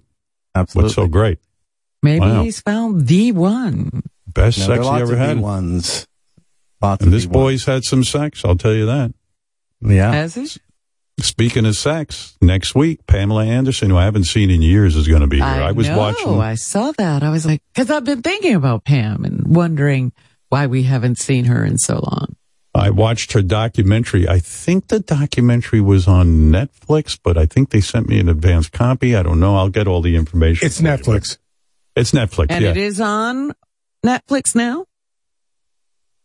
That I don't know. Yeah, I I don't know either, but uh, Pam will be here next Wednesday. She'll fill us in. Yeah. She's Hey, also written a book, and uh, you know, sexy Pam Anderson. We'll be talking to her. I did want to give you the Bigfoot update and talk to you about some of the fan feedback, but you know what? It's getting late, Yeah. and I am um, I get very cranky when it's late. You know that.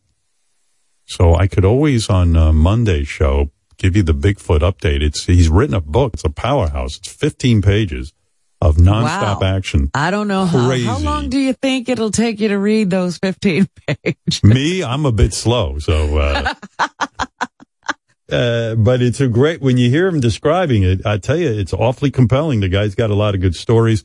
Also, uh, I will uh, do the rundown on the best phony phone call of uh, 2022 that I've been promising to get to. Dying to know what won this year. Yeah, but uh, listen, we got a lot going on. I got to go rescue a pig. Please, dear pig, do not be in that slaughterhouse getting Uh, slaughtered right now. I got to get on that. Uh, it won't be good. Yeah. But, and that's it. All right, Robin. Uh, Robin. That's it. Just Robin. All right. Bye.